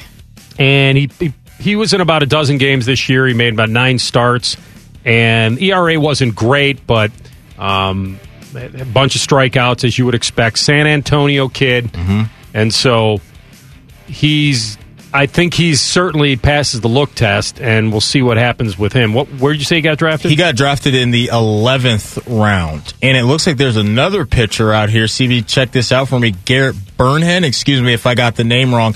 He was selected in the ninth round. So these Yeah, are it's Burhenn. Burhenn. yeah, thank you. Burhenn's the Indi- Indianapolis kid. So he's gone there in the ninth round. So a couple guys, man, obviously getting Yeah. some recognition. I think that's absolutely tremendous. I, you know, you look at the brand that is the Yankees. Obviously, that's very strong. The only problem I have with this is now he's going to have to shave off his facial hair if he has any, which I think is the stupidest rule in sports. Just, uh, it's ridiculous.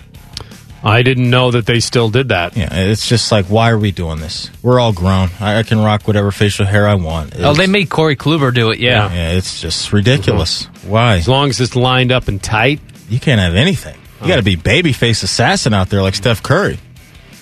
Who wants that? Nobody. And it's not even for the look. It's just the pain in the butt of shaving. Yeah, it's it, it's awful. Now look, it's the Yankees, and they're going to pay a lot of money, and it's New York. But come on, Brian Cashman, relax a little bit, big dog. Those pinstripes, baby. Hmm. Can't take your eyes off those pinstripes. And their unis are kind of just all right. Too. Yeah. But Jack Neely, go hold it down out there at the Big Apple, man. Sure, these guys will be fine. Can wear his 10 gallon hat. Um, that's that's good stuff. Mm. Yeah, man, absolutely. Uh, what else you got for me? Anything else? I'll mention this real Yeah. quick. David Lively, Lighty, excuse me, signs an extension with LDLC, Mm-hmm.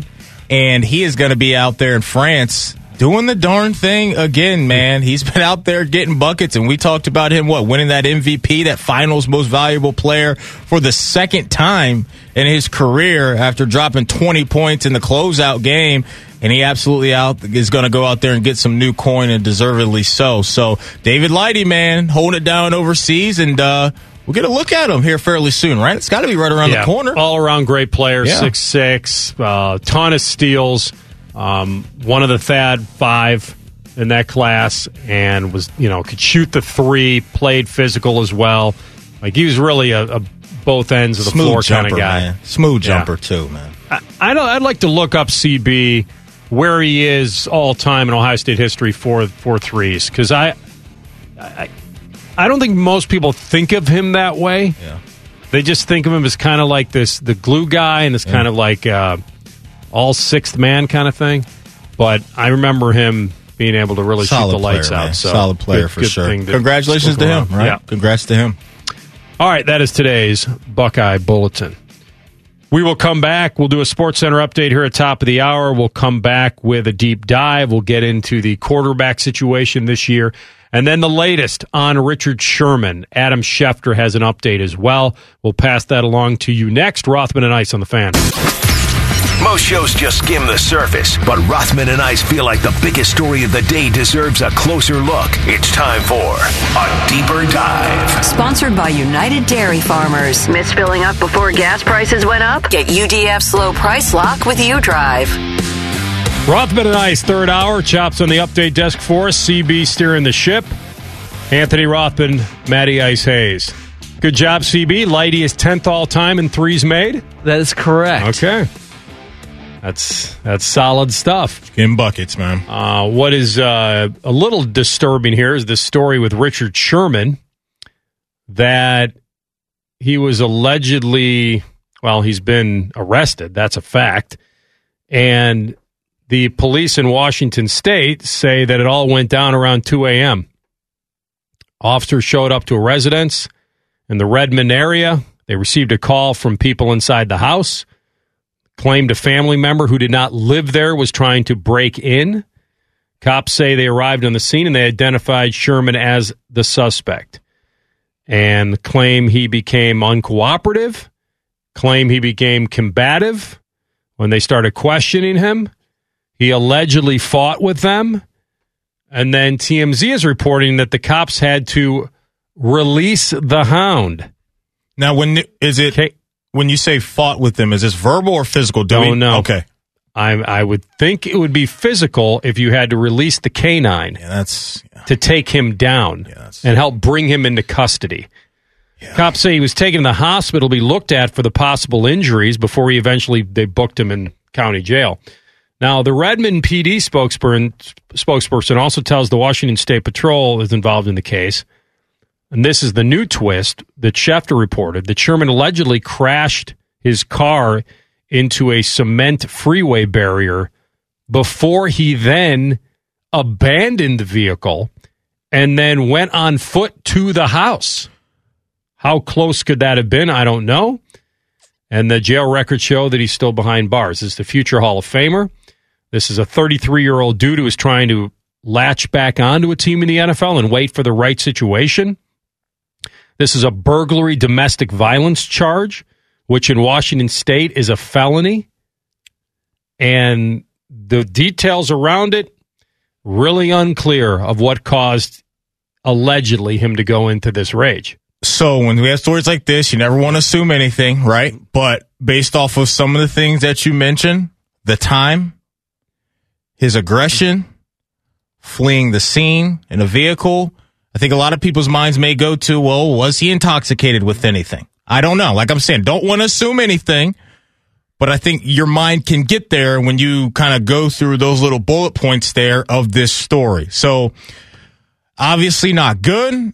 And when you mention the situation there with the possible physical situation with police and having to release the hound, for me personally, that gets really scary because we know what we've gone through in this country with certain um, stories that we don't need to talk about, but I think a lot of people know what I'm alluding to. And for certain people, that can go left very, very quickly. So he should be very lucky if that situation is what it may be. Mm. And he may be lucky in that moment that he was Richard Sherman in the state of Washington where he played football at a high level. So we'll see what happens, but that's where my mind went with some of those details. Yeah, it's the whole thing from from what he's alleged to have done, uh, which might have been very scary for the occupants in the house, to then how it could how it went sideways. Um, it sounds to me though that the car situation was prior to this, meaning whatever emotions happened on the road, and if it's true that he did crash the vehicle or or you know peel off off an exit and then abandon the car in a place that was close to this house and then took off to the house. To me, it sounds like the order was crash, then to the home, then the cops, then to the hospital, then to jail. Yeah, we'll see, man. But that's all we got. Because right? I don't know the fleeing. I don't know. I don't know. Okay, I don't he- think he fleed police, from the car though. He did leave. but I the- don't think the I don't think the police were chasing him. Well, I'm just maybe in his is they mind, found the car later. he may have been doing something he knew he wasn't supposed to be doing in a car, right? Maybe that. They called it a hit and run. Okay. But I don't think the hit was someone else or another car. It sounds to me like he hit a barrier and they then got a call, "Hey, a car struck something." Yeah. And then they show up, they find this car in a nearby parking lot. No one's there. They check the registration. It comes back the hit is Richard Sherman. Right. Yeah. So this story has developed a ton today. Even since we talked to Schefter at twelve thirty, we, we've got new de- details on it, and I'm sure it won't be the last. No. Um, all right. Well, and the good news is it doesn't sound like anybody was hurt. Right, But it's, right. It's clearly a, a nightmare situation for him, a guy who is hanging on to his NFL career, whatever it is, going to have a gold jacket. Mm-hmm. Yeah. And now we have this as a, as a, as a legacy, you know, potential remembrance. All right, we'll uh, we'll keep you updated on that. You brought me up to something today. You brought me up to speed on something today Yeah. where you know, and maybe this is this is Patrick Mahomes having lost the Super Bowl last year Hmm. and having a little bit of an edge now, a, maybe more of an edge than he already had. So as you know, all these guys were out at Tahoe this past weekend, and you know, it's great. It's a who's who at this thing every single year, and there's been a video floating around, and I believe there's a fan where Patrick Mahomes walking up the fairway or mm-hmm. walking out of the rough or whatever, and they throw out a little statement about Justin Herbert, and paraphrasing, I'll give you Give exactly the what he said. Hey, Patrick, watch out for Justin Herbert next year. and Patrick drops, I'll see it when I believe it. Now, Pat, you've got the phrase all messed up. He's got it backwards, correct? I'll believe it when I see it is what he should have said, but I'll, I'll give see it I I'll give him a pass in the heat of the moment. He's got his words a little jumbled up. But now we've got Patrick coming back out and saying his trash talk was taken out of context. Okay. Uh, now, This that- seems very casual to me. I think his initial reaction is the competitor in the real feel of Patrick Mahomes right now when it comes to Justin Herbert. Because you and I, AR, have talked so much about this Bryson DeChambeau and Brooks Koepka rivalry. And you brought up the point of Brooks is looking at Bryson and saying, well, wait a minute. Why is Bryson getting all this love and I've been doing this? And maybe the knee jerk reaction from Mahomes is, well, Herbert's won offensive rookie of the year, and this has been the offseason of hyping up Justin Herbert and really, really uh, having, you know, serious conversations about what the Chargers can be, not only in the division, but maybe even in the postseason based off of what we saw. So I think his initial reaction is how he really feels. He may not have true beef with Justin Herbert, but he's looking at that dude, that fan yelling that at him saying, well, have you seen what I've done? Ha- Have you seen what I've done in the NFL so far? And I'll I'll believe it when I see it, or like he said, I'll see it when I believe it. Maybe that's what he meant. No, maybe he really did mean that. Like, I don't believe it. So if I eventually do believe it, I'll be seeing This it. is the new. The ceiling is the roof right here. this is the new. The ceiling CB, is the roof. CB, right I just passed along the uh, the tweet potentially of Patrick Mahomes saying this. You can listen to it and see, scroll down, and you'll hear the fans say it, and then maybe you can play it for us. Because I I have not heard this. Yeah. I've only seen it written. And I will tell you that this seems very casual. This seems like Patrick Mahomes walking down a golf course. A fan says, Hey, look out for Justin Herbert. I'll see it when I believe it, which is funny because now you got me saying it. Um, I'll believe it when I see it. And I think that's a normal reaction. I don't think this is anything other than what it is. I, I honestly don't. But here's the thing: he didn't have to say anything. Oh, he's just having fun No, with a fan. Hey, we're we're we're still If there was Chiefs a- Kingdom, man. I We're- just think his competitive juices got going just a little why bit. Why wouldn't they? Of It's a- course. but I don't think it was anything that over the top. No, that's what I'm saying. This isn't personal. Yeah. I don't think. No. Let's see. Let's see what it's Watch out for Justin Herbert next year. I'll see it when I believe it. Yeah. There you go. That's fine. But they're, hey, they're division rival. That's of course it. Like, gonna. he knows how talented he is, and this is a hey. We're seeing each other maybe 15 more times in our career in the regular season alone, maybe even more. Who knows? Depending on if these guys are obviously in KC and in LA for a very long time. But I think this is great for the NFL. We've we had for the longest Brady and Manning and those guys and Drew Brees, all three of those guys going back and forth and back and forth. And now we have Mahomes as the new crowned young gem of the league, the guy that's ready to take over mm-hmm. when Rodgers and Brady go off and do their thing. He's been the guy that's handed the keys. The GOAT label's already been thrown on his name, which I thought was absolutely ridiculous already. But yeah, this is it. And especially if Herbert's going to follow up what he did a year ago, which was absolutely tremendous, winning offensive rookie of the year. And who knows? Maybe Joey B wins it if he stays healthy, but we can't take anything away from Herbert. But I think this is what we want. And I haven't seen anything from Justin Herbert. I can't imagine he'll clap back. Maybe he hmm. will. But I think this is good right here, right before training camp. I love it. There's nothing to me. It's it's normal. It's what he would, what anyone would say. Some guys may just give you that wry smile as you're walking down the fairway. Patrick Mahomes, this is nothing he has to take back. I don't know why he'd be walking it back. There's it's. I don't think it was disrespect, like you said personally to Justin Herbert. This is more of a team response. Now, Well, I don't know if it's team response. I think I just think that this is more of a. I, I think Patrick Mahomes put it in the category of the Chargers are coming for you, not just Herbert. It was Herbert and the Chargers, is how maybe he perceived it. I- don't think it was think just the like way he Herbert's perce- coming to grab your crown. I think that's the way. That's the way it would have hit me. Okay. Because think he's been hearing the noise all off season.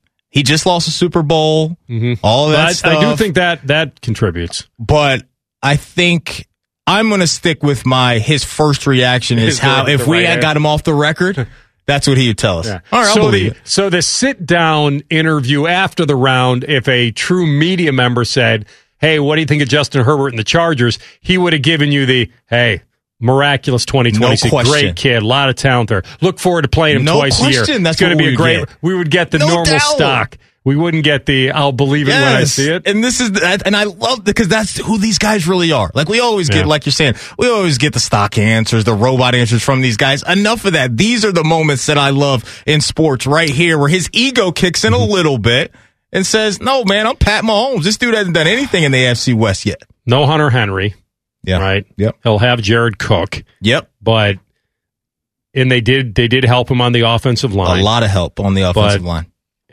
I mean, his numbers were Silly. ridiculous. it's one of the great. Honestly, the guy that should be doing a lot of talking is Justin Herbert because oh, we all were. But he was, and I mentioned this the other day. There was such a feast or famine to him in college. There were times where he looked bad, and there were times where he looked great, mm-hmm. and I could understand why. And that's why quarterback is the most difficult thing to try to identify from college to the pros, mm-hmm. and it, it's every year, and that's why I love it. And so, but the fact that he got handed the starting job an hour before a game ah, Poor Tyrod. because Tyrod needs a man, a, a pain shot Jeez. For his ribs and it punctures a lung. that's nuts, man. That couldn't feel good. And this dude still finished. I mean, to get thrown into the mix. I mean, this is. I'm trying to think where we would draft him. What what number quarterback is he going in fantasy? oh God, I'd it depends wait. on Rodgers. Yeah, I'd wait. He ain't giving us. Well, he. I'm might. not saying don't wait. I'm just saying what number does he go? He's going between six and eight, around that range. it's a little rich for me. You take Rodgers over him, wouldn't you? Slightly? I think. Yeah. You take Russ over him. You take Dak over him. You take Allen over him. Kyler Lamar. You take all of them. Mahomes they- over him. They bring more in fantasy. Lamar over him. Uh, yeah, I mean Lamar's. You get a player and a half. Kyler. How many have I mentioned now? Eight? Seven? I've Russ is technically eight. going behind him currently in ADP. Okay. I think I got to the point where I would take Herbert over Brady. with those weapons. That's Did I say that out loud? you I said that out loud. you did.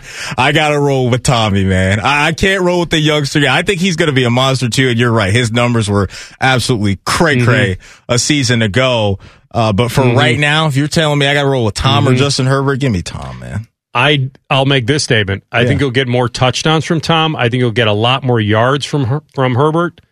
Uh, I think picks could be comparable, and at the end of the day, you might get around the same points. I think they're close. I don't think it's clear cut.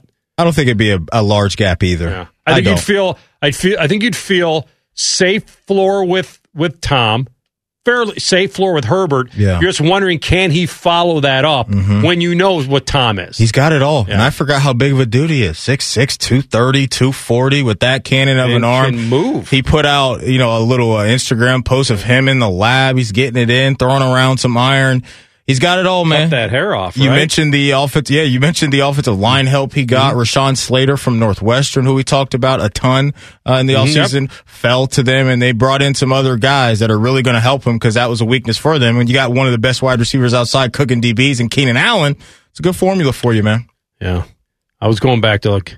Yeah, I think it got taken out of context, Mahomes told USA Today. I was talking some trash to all those Raiders and Broncos and Chargers fans out there. I have a ton of respect for him as a player. Mm-hmm. For him to come out in year one and play at that level is a special thing. See what happens when you get in front of the. Exactly. Not a lot of guys can do that. I know I'll have a lot of tough games against him in the uh-huh. future. So it's kind of a joking matter that I think blew up on Twitter like most things do. Well said, Patrick Mahomes. Twitter. Exactly.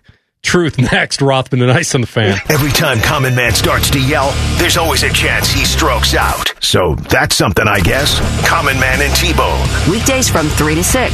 The Fan. They're both former athletes for a reason. Good thing they can talk sports. You're listening to Rothman and Ice. All right, welcome back. Before truth, I'm going to give you the truth on taking care of yourself. Encourage you to do it. I've done it, and it's easier than you think at Low T Center because they make it quick and easy to get all your levels checked. Zip in, zip out, get the numbers you need, not just your testosterone levels. It's a comprehensive health assessment. You're going to get all of them important to your health. Get the baseline, know where you're starting, and that way you can get on a journey to become healthier. Been feeling tired, I get it. Lack of motivation and drive, we've all had excuses, enough of them. And if you've noticed some weight gain, it's not too late to turn the corner and get back going in the right direction. Low T Center is going to help determine the cause of your symptoms, help you get back to feeling your best. Could be low T, could be low thyroid, could be sleep apnea, could be something else. Let them help you. Starts with that quick and easy health assessment. Great news, it's covered by most health insurance.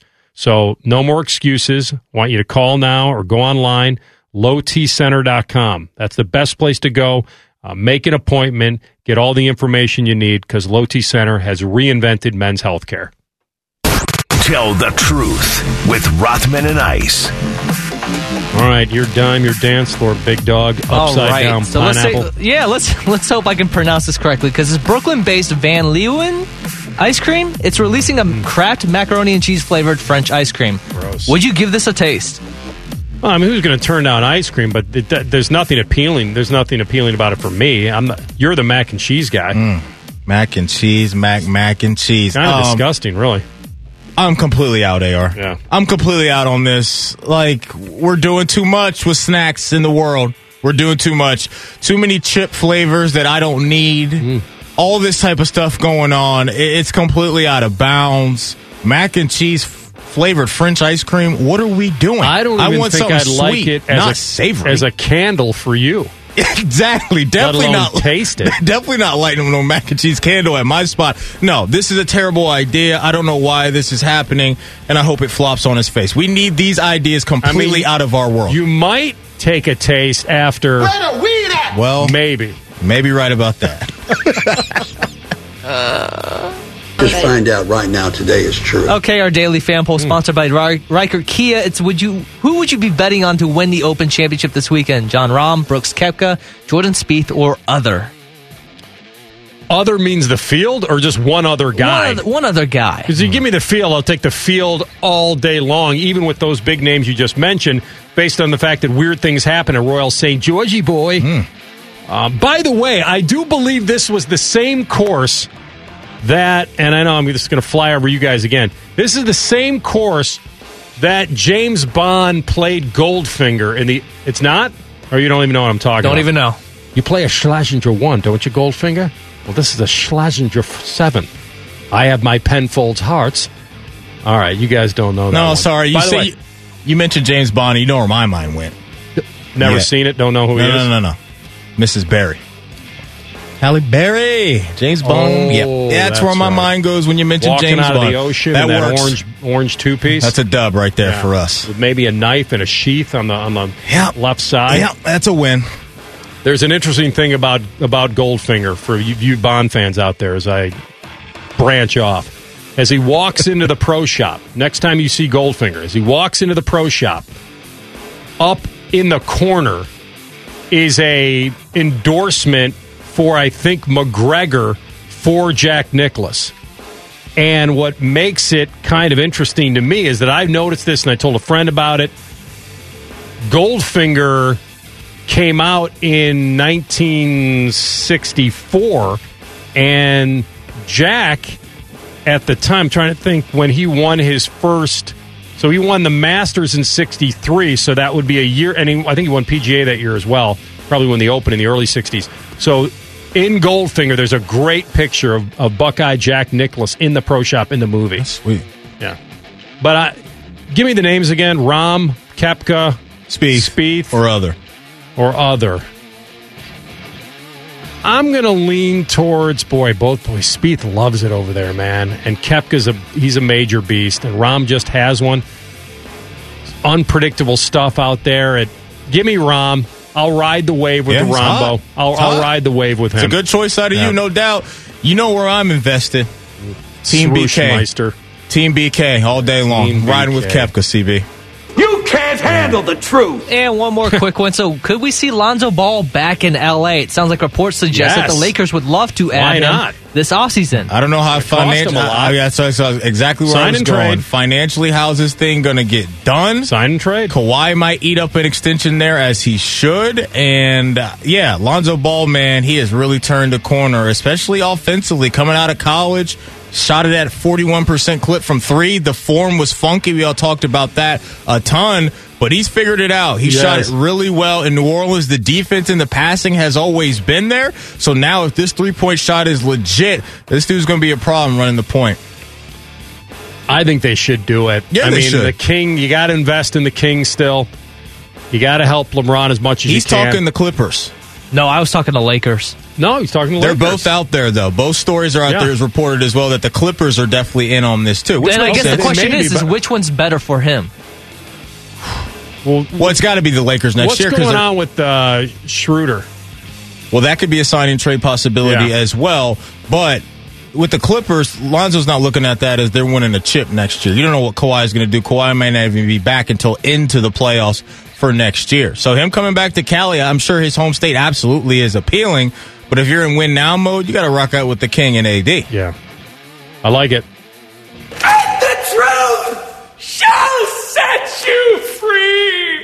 All right, a lot of questions. Not huge questions, but curious questions about the Buckeye football team going into camp. Spencer Holbrook will jump on next from Letterman Row, and we'll maybe examine this defense on what they can be to try to help Ohio State over the top to win the Natty. That's next. Rothman and Ice on the fan. Constantly interrupting valuable airtime to sell $3 stickers. What a business plan. The Fan, Ohio sports destination. The hardest working show in the business, or at least at this station, in their time slot. This is Rothman and Ice. All right, we're back at it, inching closer to Buckeye football. And we go to the Bryant Heating and Cooling Systems fan guest hotline. Bring on our friend from Letterman Row, Spencer Holbrook. Spence, good to have you back, man. How you been? Hey, thank- good. I'm doing well. Thanks for having me, guys. So you had a couple dudes last year on that defense that had just absolutely outstanding years. And you had certainly uh, Togiai, who's gone, uh, Coop, who's gone, Haskell Garrett uh, is back.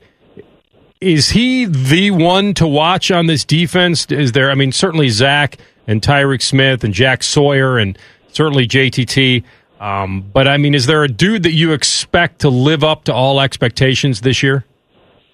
I think it's got to be Zach Harrison. And I know a lot of attention is going to be paid to to Haskell Garrett and to Jack Sawyer and to JTT, but but Jack, Zach Harrison's kind of been the guy who, if he would have had a normal offseason last year, I think we would have been talking about him in this light last August and last July. And I, I just think that that now is the time for him to really step up. You know, the three year Larry Johnson plan worked out for for both Bosa's. It worked out for Chase Young.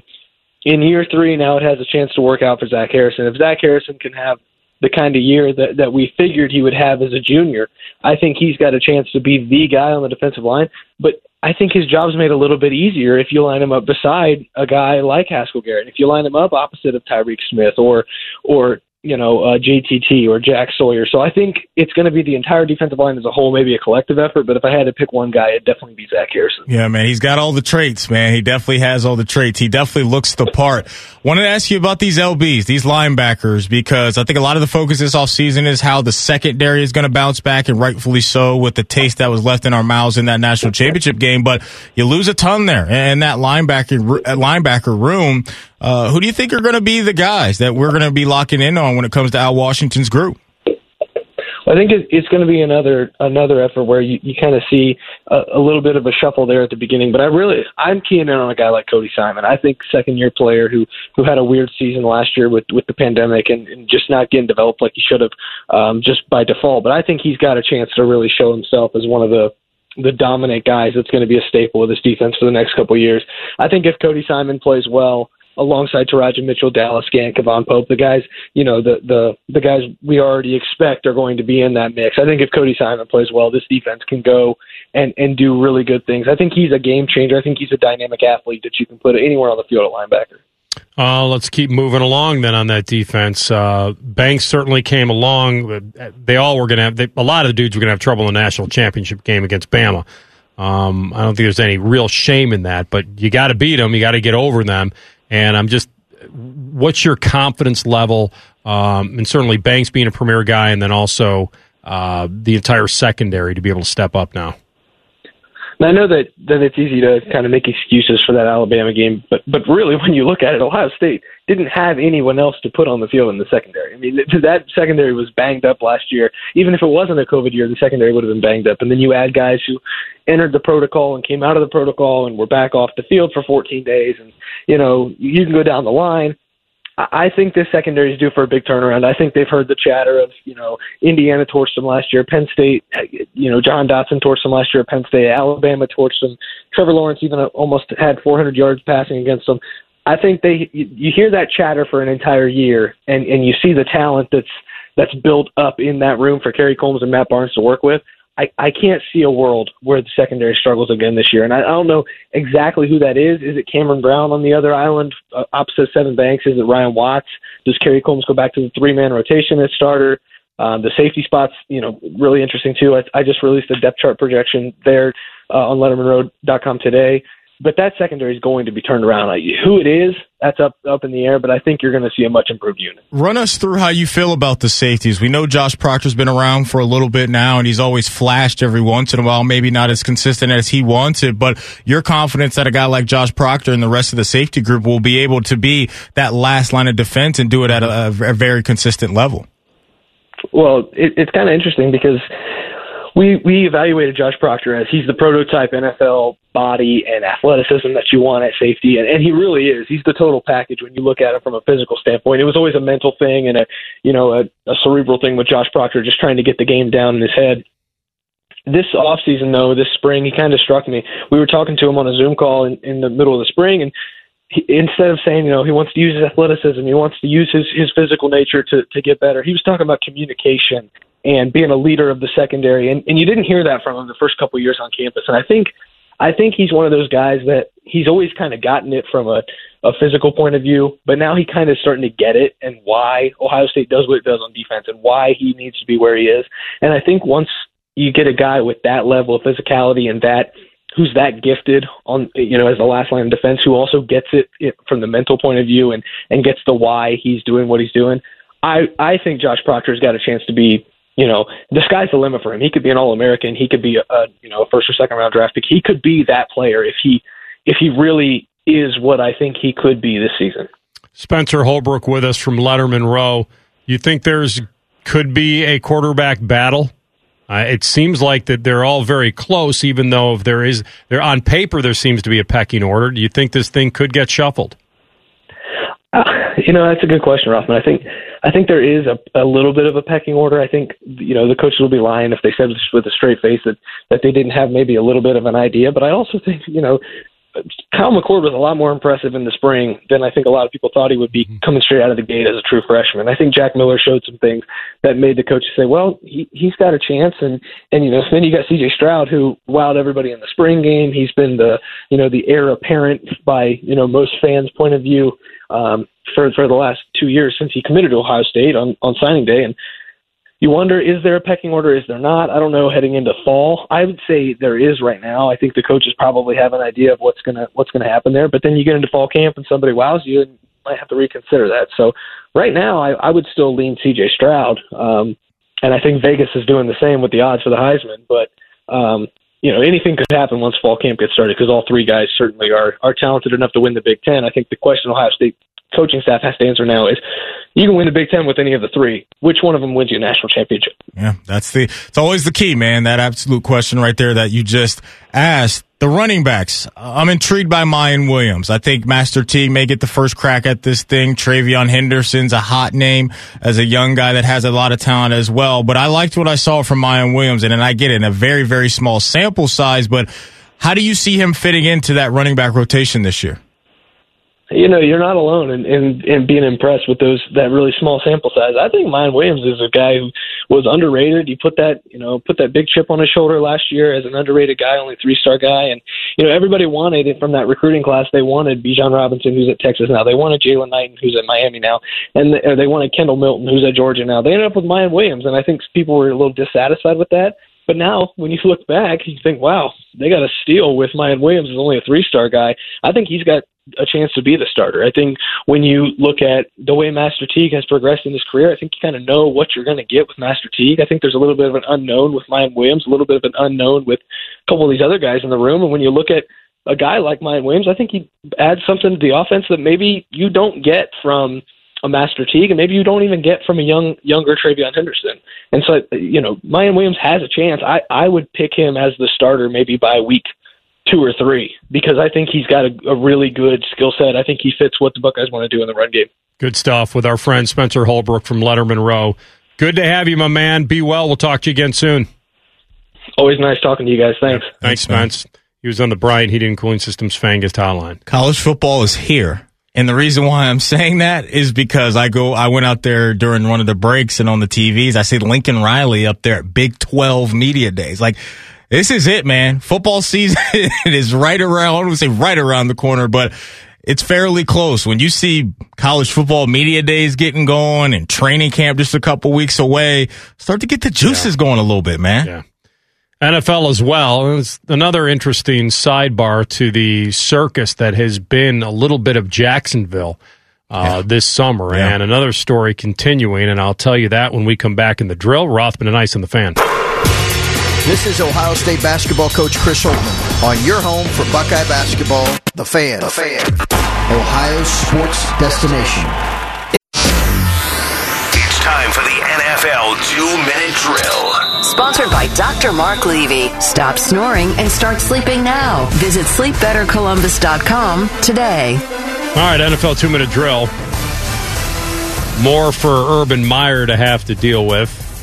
And this is part of what you know, comes with the miscalculation of hiring Chris Doyle, who was fired by Iowa for alleged uh, racial environment, racial words, racially hostile environment, um, how he treated players. There's a huge $20 million racial discrimination civil lawsuit against Iowa by eight former players, so that's ongoing. And part of that is the driving force of this that the U.S. District Court for the Southern District of Iowa now is has issued subpoenas to the Jags and Urban Meyer on any electronic transmissions, any texts, all this communication during the hiring of the former University of Iowa strength coach Chris Doyle in February, which then, when the backlash came, they immediately separated and Doyle resigned. So he was employed with them for about two days or less. Right. And so the Jags are cooperating. They're going to, to give out whatever information, but it makes you think like, man, this another thing that Urban's had to, to contend with here going into the NFL. And you know the stuff that he had with wanting I think Jimmy Johnson's out there saying he was really frustrated with the lack of time he was able to spend with his players, so they violated the rules on OTA. got that big So fine. They got fined along with some other teams, but Yeah, he did. He really got fined. yeah. and and now this. So And you had the whole kind of now Tebow thing as well that not a lot Yeah. of people loved. And look, th- that's fine. But this stuff with Doyle, like the word that just kept popping up when we were talking about that story, was just unnecessary. It was an unnecessary hire, in my opinion, and that is such a hard sell, almost an impossible sell in a locker room when you have that guy attached to the stories that are attached to his name. Bad. So we'll see what happens. Yeah, because it goes through your mind. Like there was only a couple things that you could have: is you either believed no one would care, or believed he didn't do any of the Right. stuff he's accused of. You hope it's the latter. Right. You hope you wouldn't hire him because you liked him Yeah. and you thought he was a really good strength coach, and you decided, well, this is my team and no one will care. Mm-hmm. That quickly got It's a different world. got doused. It's a different world. You right? have to believe that after conversations he had with him, he was confident that he could help his team and that the stuff in his background was not true. But got a $20 million discrimination lawsuit going on Yeah. that he's a part of, Right. Doyle, and what he's been accused of. And now I can't imagine that anything happened during his hiring that would lead to anything with this. I can't imagine it was discussed. Although, if there was, if his past was discussed and it's on record, then you might have a little something. But I, I just can't imagine. It'd be like for whatever reason a CB moved on and they decided to hire somebody that had a little bit of a dicey past like what Chris Doyle has. I ain't having that. I don't want to be around that dude. I don't want to work with him every single day. And I have to imagine some of those players felt the same way. And I get it. Yeah. Unless you believed wholly that he was wrongfully accused Right. and that none of it happened. And you'd have to really believe it because you're hooking yourself, you're attaching yourself with that guy. Is Yeah. he that important? Right, Even right. if even if even if you believe it didn't happen, Mm-hmm. you have to understand the perception of Correct. it. And not only the perception, what might be real about it that might come down the road. Like this wasn't a cut and dried where, Mm-hmm. okay, point. the civil lawsuit happened, Yeah. they didn't win it, Yeah. we move forward, nothing's going to come back to haunt me. It may have happened, but it wasn't proven in right, court. Right. This is still pending. good point, man. It's a really good point. A- Absolutely. So, another story today where we just got to see how it unfolds with certain, uh, Richard Sherman and now this situation down in Jacksonville. You seen what uh, old Russell Wilson's saying, Mr. Unlimited. Hey, my relationship all with good. Pete Carroll is stronger than ever. And how about this? We have everything we need and everything we want. Now, Russ, I don't know if you should be making that statement after what you pulled this offseason saying you have everything you want because you weren't happy with what you had already. Now, they made some tweaks there. But hey, it's all good in the hood up there in Seattle right now with Russell and Pete Carroll, man. He literally came out and had his agent list four teams that he'd rather play for. And then when it didn't happen, it was like, wait a minute, I didn't say oh, anything. Oh, these dudes, man. no, but the guy what. that you pay to represent you has. You may want to check with see what the right hand is doing. Oh my goodness gracious! Where are you taking Russ in fantasy? Where are we getting him at? I mean, you know, I like Russ. I've had him in fantasy before. I'm a little worried though this year with them talking about they want to run the rock again. You know how Pete is, man. Like that's what he wants to do: Mm-hmm. defense and run, defense and run. Last year was amazing for us with letting Russ cook for a nice chunk of time throughout the season. But with Russ, you know he's and he going to told be the there. ringer the other day he wants to keep on cooking. Okay, so there you go. So maybe maybe everything isn't all good already, but he's easy top ten, isn't he? Top seven. Quarterbacks? Yeah, yeah, easy, yeah, easy, yeah. easy. Yeah, he he is. He- This his struggles last year. I, I I'm with you. I'm I'm a little more in avoidance mode, but eventually there'll be a value slot for him where you need a quarterback. You didn't reach on one, and he's there. Mm-hmm. Yeah, and no then doubt. those two roads might intersect, and you'd be like, fine, because um, over the course of his career, which has been almost 150 games, he's had top 12 numbers in you know a lot of his games, and so he's got better numbers technically than Drew Brees over that time. Mm, that's always good. So, you know, he, he's never finished a year, and Seabig may correct. I think he's ever finished a year outside of like the top twelve in quarterbacks. So, I think you have a really, really safe floor. And if, like I said, if you don't reach, then he's probably your guy. I'm trying to think if you wait on a quarterback, and you know I've asked our experts that question.